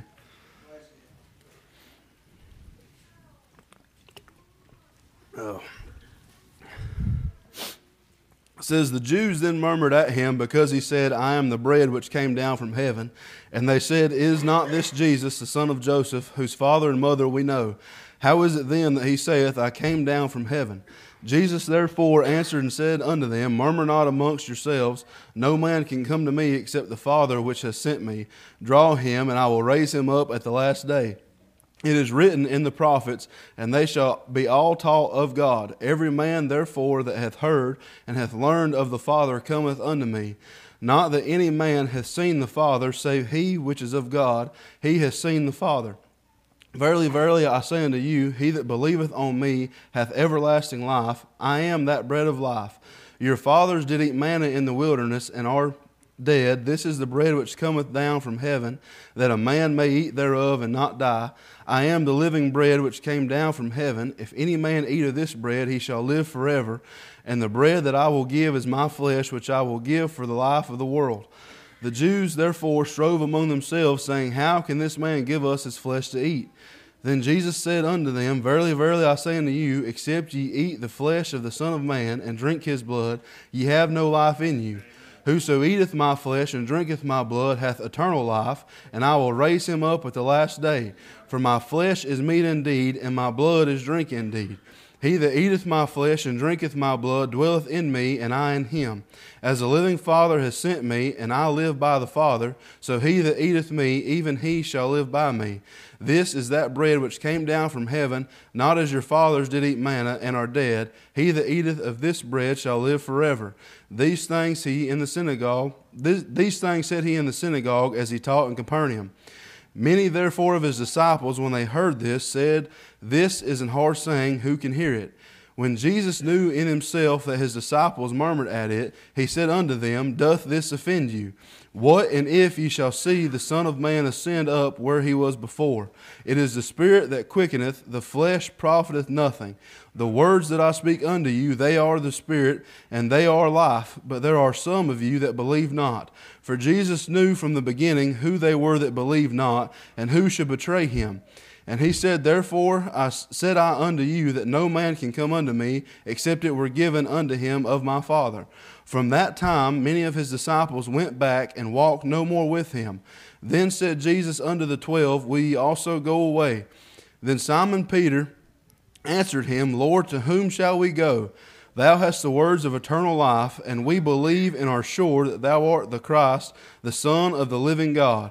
And that's kind of where I wanted to hit there. The, the, the Jesus is telling the story of how he came down from heaven and, and telling the story of who he really was and that he was the one true Son of God and that he was the Messiah and he was the one that could save the world from hell. And he was telling the, all these people, this whole passage here, he's talking to disciples. And at this point, they were followers of Jesus. There was more than 12 of them. There was a whole crowd of people that followed Jesus through these places and, and to these different places. And Jesus is telling them that he is the one true Messiah. He is the bread of life. He is the living water. He is who he said he was. He is the one that was prophesied of in Isaiah 53. He is the one that they've been talking about this whole time. He is the one the Jews was waiting for. He is the one that we've been waiting for. He is the one true king, the one true Messiah. And these people hear it and they think, man, this is a hard saying. Who can hear it? And it said, many of them turned. We'll just find it 66 says, From that time, many of the disciples went back and walked no more with him. 67, Then Jesus said unto the twelve, Will ye also go away? This is my favorite part right here. It says, Then Simon Peter answered him, Started I feel pretty good. Then Simon Peter answered him, Lord, to whom shall we go? Where shall we go? And it says, Thou hast the words of eternal life, and we believe and are sure that thou art Christ, the Son of living God. I believe I'll just stick with Jesus. If everybody else falls away, if everybody else goes away, I think I'll just stick with Jesus. I believe He is who He said He was. I, but when He came down and saved my soul as a 13 year old boy, and He showed me who He was, and He told me who He was, I believe He is who He said He was. I think I'll just stick with Jesus. He's been good so far. He ain't failed me yet. I believe I'll just stick with Jesus. The same one that delivered Daniel out of the lion's den, the same one that delivered Shadrach, Meshach, and Abednego out the fiery furnace, and Nebuchadnezzar looked out and said, That looks like the Son of God. He hadn't even been born yet. The Lord hadn't even been born yet. Nobody knew who Jesus was. But Nebuchadnezzar said, That right there, that fourth man in the fire looks like the Son of God. How did he know who that was? It had to be the Son of God. I believe I'll stick with him. I believe I'll stick with the one that can come to where we need and do the things we need when nobody else can. I believe I'll stick with the one that's been good for 2,024 years. I believe I'll stick with Jesus.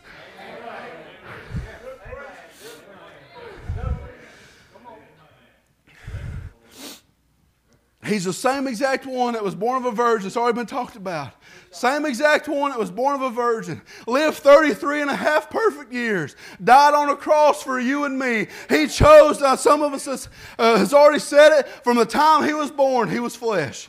He could have made any choice he wanted to make, but he chose to live the life of the Lord. He chose to go and die on a cross. He chose to live 33 and a half perfect years. He chose to go die on a cross and was beat so bad his own mama couldn't recognize him. He chose to go and die for you and me so we might have a chance to make it to heaven. I believe I'll stick with Jesus. If everything else falls away, if my life falls apart, if my family falls apart, if everybody gets mad at me for standing on the Word of God, God, I believe I'll just stick with Jesus. If everything else goes away, if, if, if, I'm, if I'm homeless tomorrow, my wife and my children have died, everything falls apart, where else could I go? I believe I'll just stick with Jesus. It may be hard, it may be trying, everything may be look like it's all coming around as Christians. It may look like the road is rough, but if we'll just hold on for a little while, it'll be worth it. Where else could we go without Jesus? I believe I'll stick with him for a little while. We ain't going to here very long. It's worth it to stick with Jesus.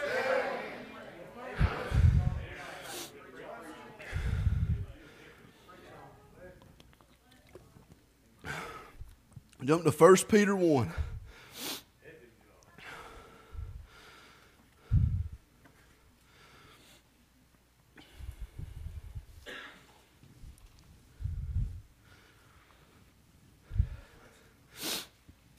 Verse 3 it says, Blessed be the God and Father of our Lord Jesus Christ, which according to his abundant mercy hath begotten us again unto a lively hope by the resurrection of Jesus Christ from the dead, to an inheritance incorruptible and undefiled, and that fadeth not away, reserved in heaven for you, who are kept by the power of God through faith unto salvation, ready to be revealed in the last time wherein ye greatly rejoice, though now for a season, if need be, ye are in heaviness through manifold temptations, that the trial of your faith, being much more precious than of gold that perisheth, though it be tried with fire, might be found unto praise and honor and glory at the appearing of Jesus Christ, whom having not seen ye love, and whom, though now ye see him not, yet believing ye rejoice with joy unspeakable and full of glory receiving the end of your faith, even the salvation of your souls.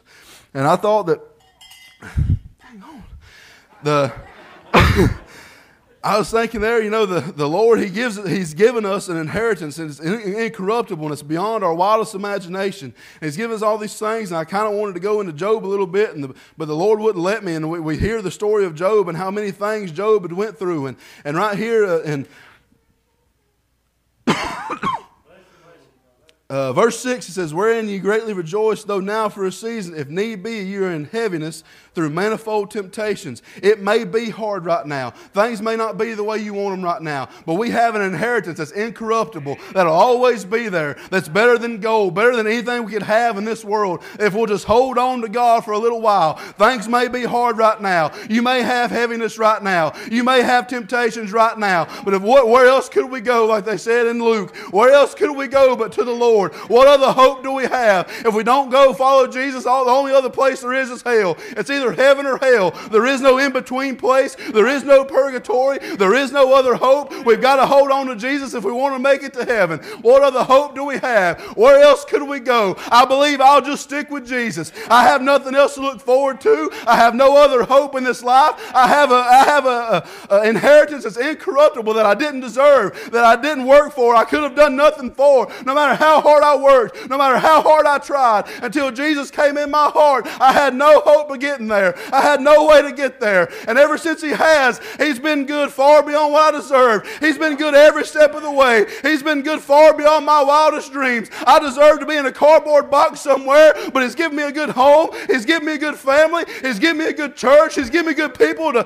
to, to, to follow after and, and give me good examples in my life, in my ministry, and things that I try to do. He's given me a good place to live that's got good doctrine where I know I've got to live right if I want to make it to heaven. He's put all these things in my life and in my path that I don't deserve, so I think I'll stick with them till the end.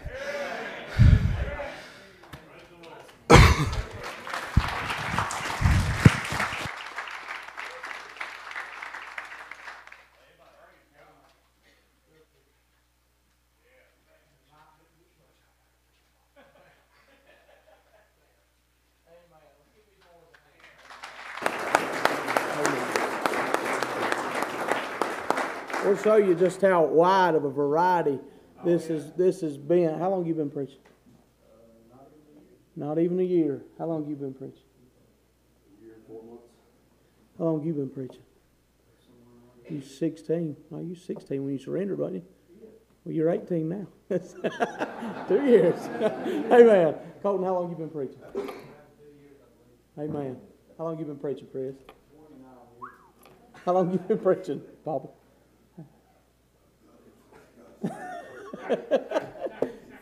Fifty-five years, and it's still the same God.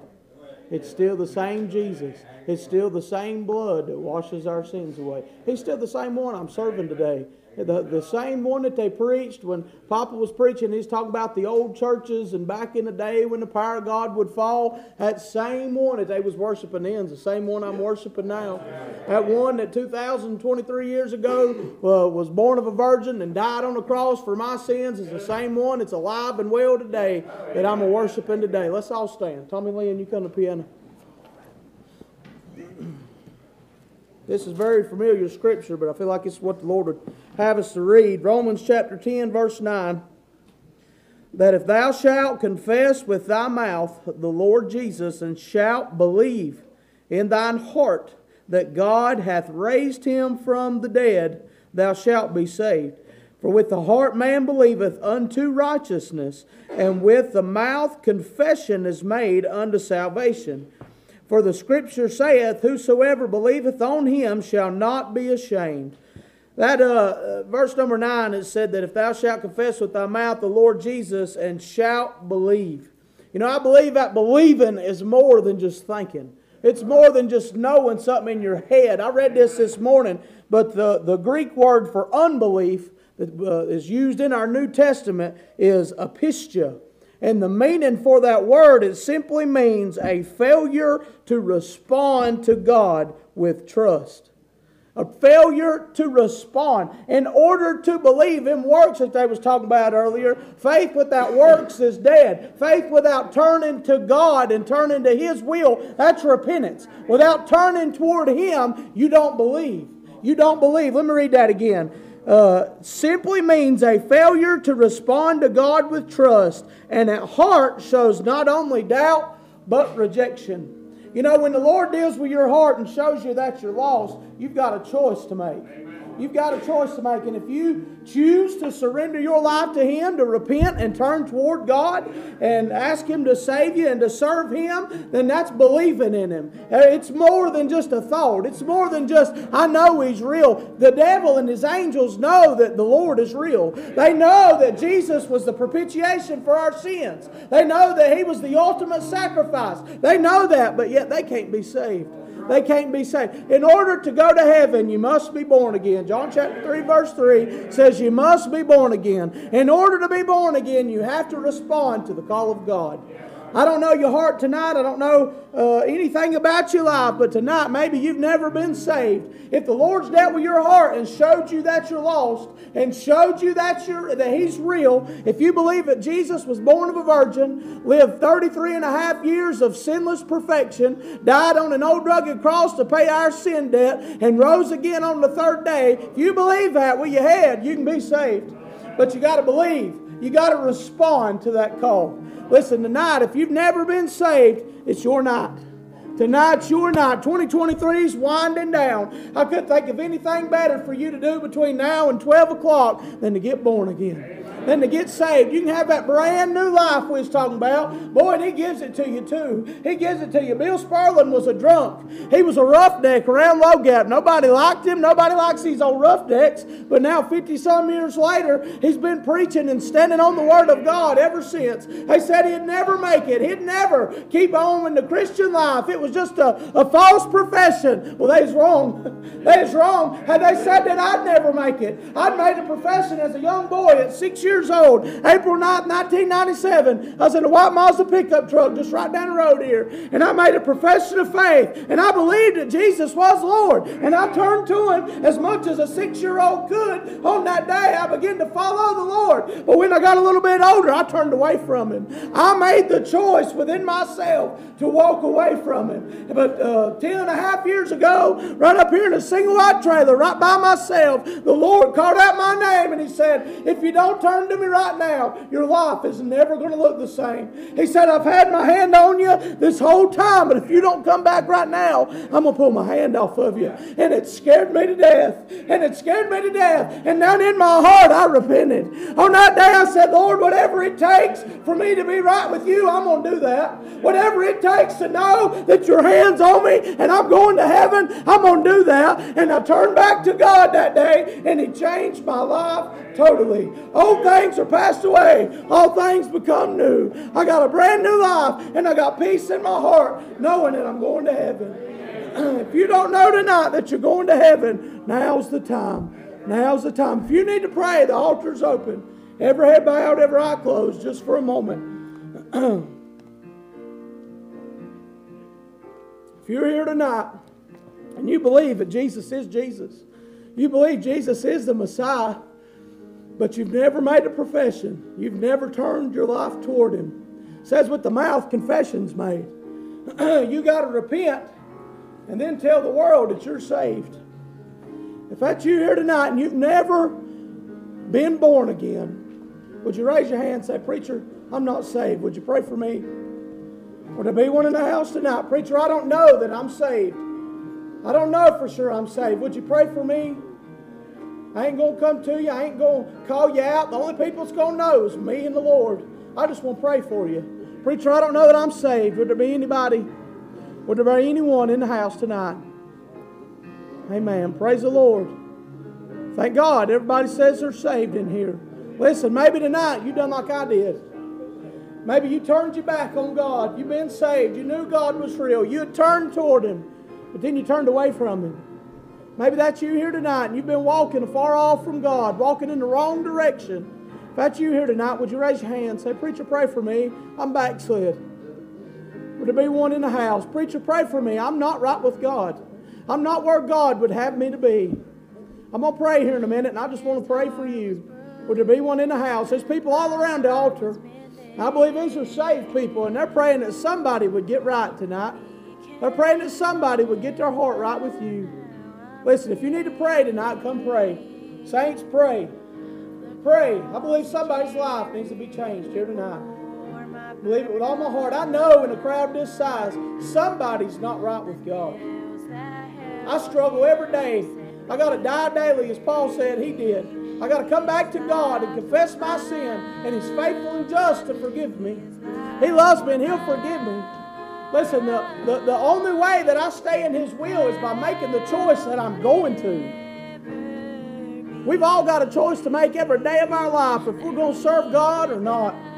The church choice is yours. Listen, He said He is faithful and just to forgive us if we confess our sins to Him. If you want to get back to where you were, confess your sins to Him. Let go of that pride. Let go of that uh, who you are. Let go of trying to be somebody that you're not and just let God have it. Let God have His way.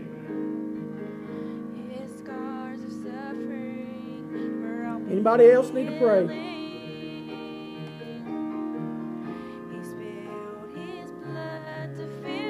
Bless him.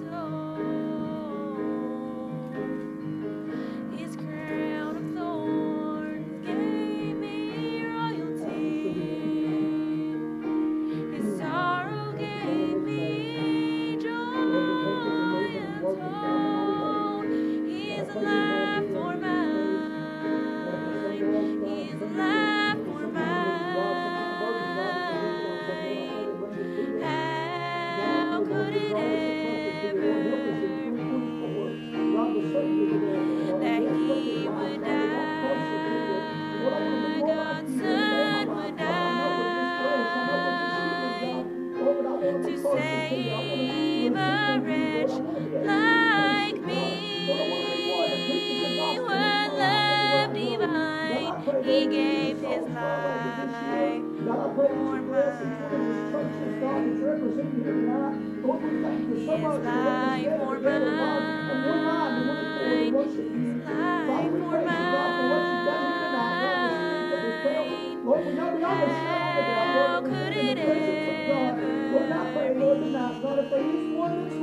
mine.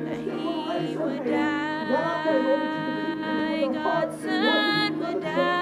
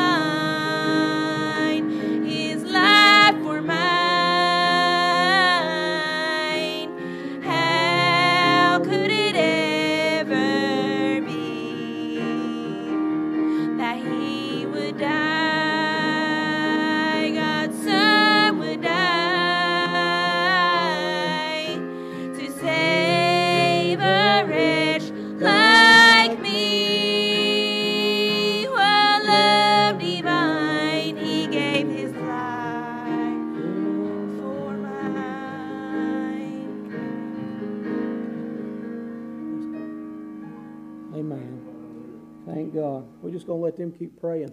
If anybody else needs to pray, the altar's still open. It ain't closed yet. Um, I can't think no of no better way to dismiss this service than talking about the goodness of God and how good the Lord is. Amen. And uh, Michael Smith, you come sing. I know the Lord is good. His words in them books. If one of them books, you can't remember them. Yeah.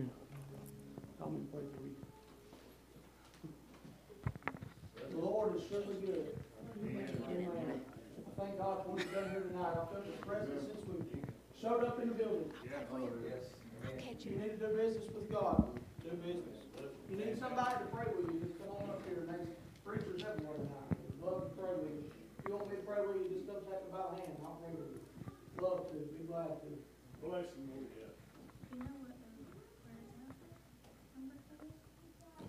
While she's finding the words, I just want to thank the Lord tonight for the service, how it's blessed my heart, and being able to be here and hear all these great preachers and a lot of men of God. That uh, it's just just a blessing to see all these these young people that's preaching God's word. Amen. And I want to encourage you young people to keep on preaching. I started preaching when I was 19. Been doing it about 12 years now. Uh, but uh, just God's been good ever since. And uh, for the church, uh, I do have a prayer request while I'm here. Um, I've been asked to take a church uh, in Claudville, Virginia, and uh, it's Hills Grove Baptist Church. I've been filling in there for about four months, and uh, off and on. And uh, so they vote on us on the 14th. Uh, so I ask y'all to be much in prayer for us, and that God would just use us in a mighty way. I told uh, Tommy she can play if she wants to, but most time I just let her fly. So y'all just pray for us. the Lord is good; His mercy endureth forever and ever to all generations. So I will stand up and sing praise, hallelujah, for I know the Lord is good. He reached down and touched me when I was so low. I could not get up or go down any farther. My sins, which were many, he forgave forgot them. Oh, I know the Lord is good. The Lord is good. His mercy endureth forever and ever to all generations. So I will stand up and sing praise, hallelujah, for I know the Lord is good. Listen to this verse. I was sick in my body. I could not get well. The doctors had told all they could tell, but then the great physician he passed by our way. Oh, I know the Lord is good. The Lord is good.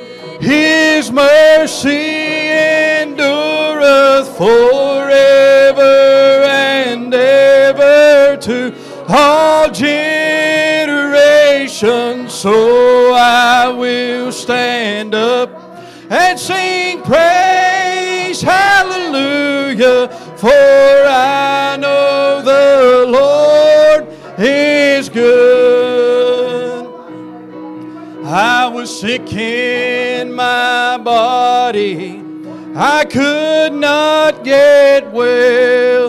The doctors had told all they could but then the great physician he passed by our way. Oh, I know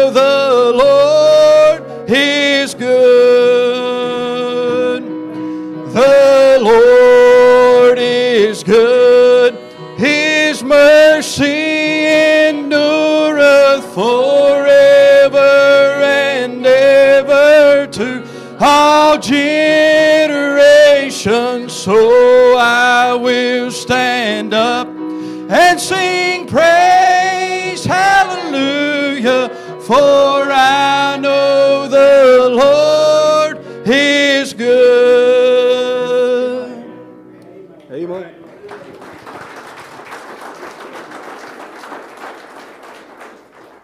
You know, 2023 has been a blessing.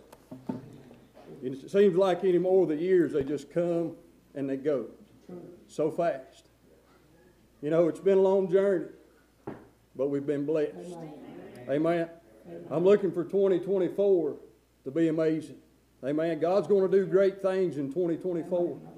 I know it's been an encouraging service. It's been a blessing to be here. But I want to say one encouraging thing to you young preachers, all you men of God, and to the church. Amen. This right here. 2023 may not have been exactly what you wanted it to be. You may have felt like you fell flat on your face. Some of you preachers, you may have been hurt this year. Things may have gotten said about you that you never thought anybody'd ever say. Amen. You pastor a church, you know that you're going to be hurt. Amen. You men of God, keep on preaching. Amen. Don't let up for anything or anybody. Just like Brother Chris done preached. Amen. You keep the plow in the ground. You don't stop preaching what God tells you to preach. Amen. You preach only what God tells you to preach. Amen. Don't let anybody try to put- lay out your sermon for you but the man upstairs. Amen. Hey, it don't matter. It don't matter whose toes that it steps on. It don't matter exact. It don't matter if it makes somebody mad. But if you're preaching God's word and you're preaching it in power and you're preaching it in demonstration of the Holy Spirit of God, amen, it is for exactly somebody in that service. Amen. You keep preaching and don't let up for anything or anybody.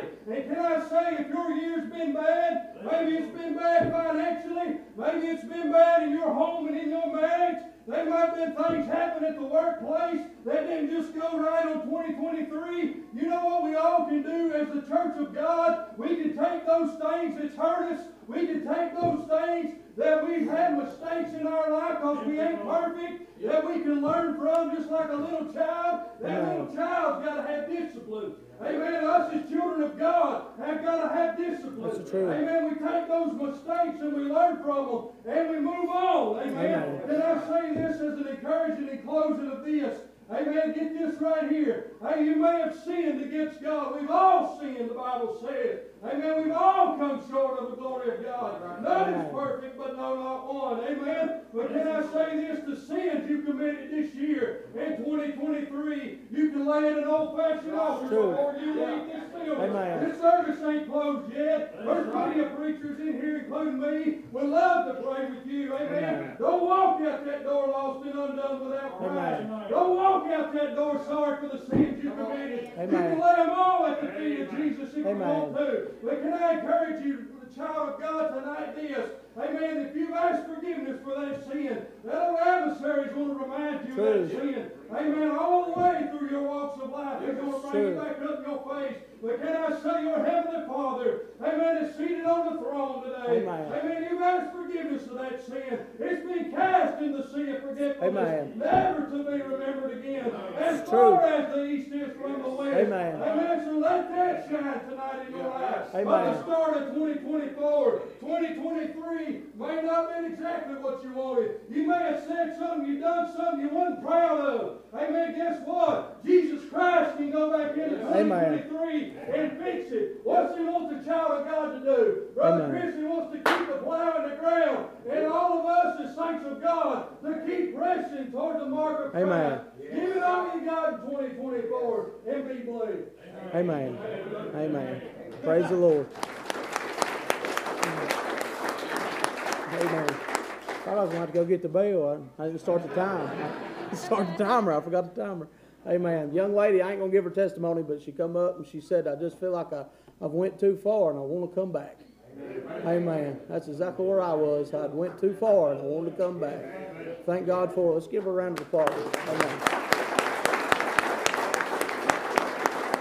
Amen. Anybody else got something on your heart tonight? It's definitely been good to be here. I don't want to quit, but I feel like it's as, as far as we need to go. I want to say thank you, thank y'all for having. Amen. Yeah, thank y'all for coming. for bringing us out here. and Amen. means a lot to us more than y'all know. Amen. I'm thankful that it's not just Holy Cross, but it's the church, God's Amen. Amen. Amen. Praise the Lord. I was going to tell you too, your singing and playing has improved tremendously. Yeah, very good. Very good. Amen. You're doing a great job. Anybody else? Something on your heart? I'm just thankful that God gave you Amen. whole idea about this. Amen. And giving me the opportunity to be able to stand Amen. Glad you came. Amen. Appreciate each one of you that's took part tonight. Amen. Amen. Thankful for my favorite mother-in-law coming and singing on the spot.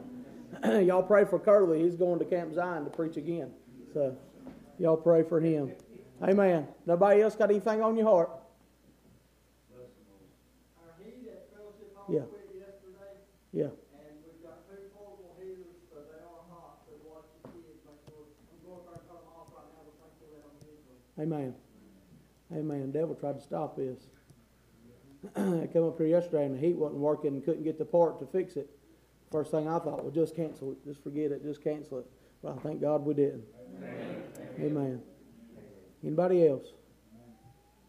Amen. I'll say again, thank you to Holy Cross and Camp Zion. Several came, and each church that's represented Willis Gap and Pine Ridge and the church and uh, Welcome View and everybody that's came. It's uh, it takes a team. And all of you that was here at the youth revival know I've been saying this all year, and it's just been on my heart all year. But we got to be a team.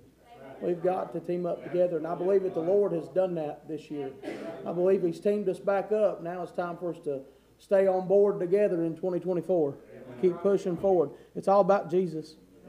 That's what it's about. It ain't about me or Mount Vernon or anybody else. It's about Jesus. But, uh, go ahead. Arise. Amen. Uh, we took nine last year, and we're got twenty-two signed up. Amen. So if you've got anybody that wants to join and go with us, let me know. Okay. What's what's the date on that? Uh, it's July fourteenth is when we're leaving out, but it's the fifteenth. It's Monday through Friday, but it starts on Okay. the fifteenth, but it's a fifty dollar deposit to sign up for that. Okay. Um, if you want any of us to sign up, go with that. We'll- When you need to know by. Um, they started sign ups already, we started sign up, but you can sign up all the way up until it, it's just Okay. cheaper the quicker you sign. Right. Okay. And we Amen. raise money all year to do stuff. Amen. Amen. Amen. Thank you for the invitation. Amen. Well, uh, all- we done. 83. So you just in. You just in. Amen. No. No. no. Uh, his eyes have gone. he can pray as I drop. Amen. Amen. All right. Every heart clear. Amen. I will say, we've got all kinds of food. When I heard that some more was coming, we got more pizzas and people's brought stuff, so there's all kinds of stuff up here. So everybody stay. And I'm, I told them that y'all was coming, and I told y'all not to bring nothing, so they brought plenty of food. So we got plenty of food. Everybody stay. And uh, at about five minutes to 12, we'll just all gather back up. We're going to have a bonfire and stuff. Did you bring more boards, cornhole boards and stuff? Cornhole boards inside and everything. But uh, about five minutes till 12, be back inside the fellowship hall, and we're all going to gather around and pray in the new year. But uh, don't, don't bring any food or anything in the church. We would ask you to do that. But uh, if nobody else got anything, I'm going to ask Larry Johnson to dismiss us and go ahead and ask a blessing over the food. Oh, dear Lord, heaven, Lord, just want you to know we love you. And I thank you, God. Yes, thank you, God.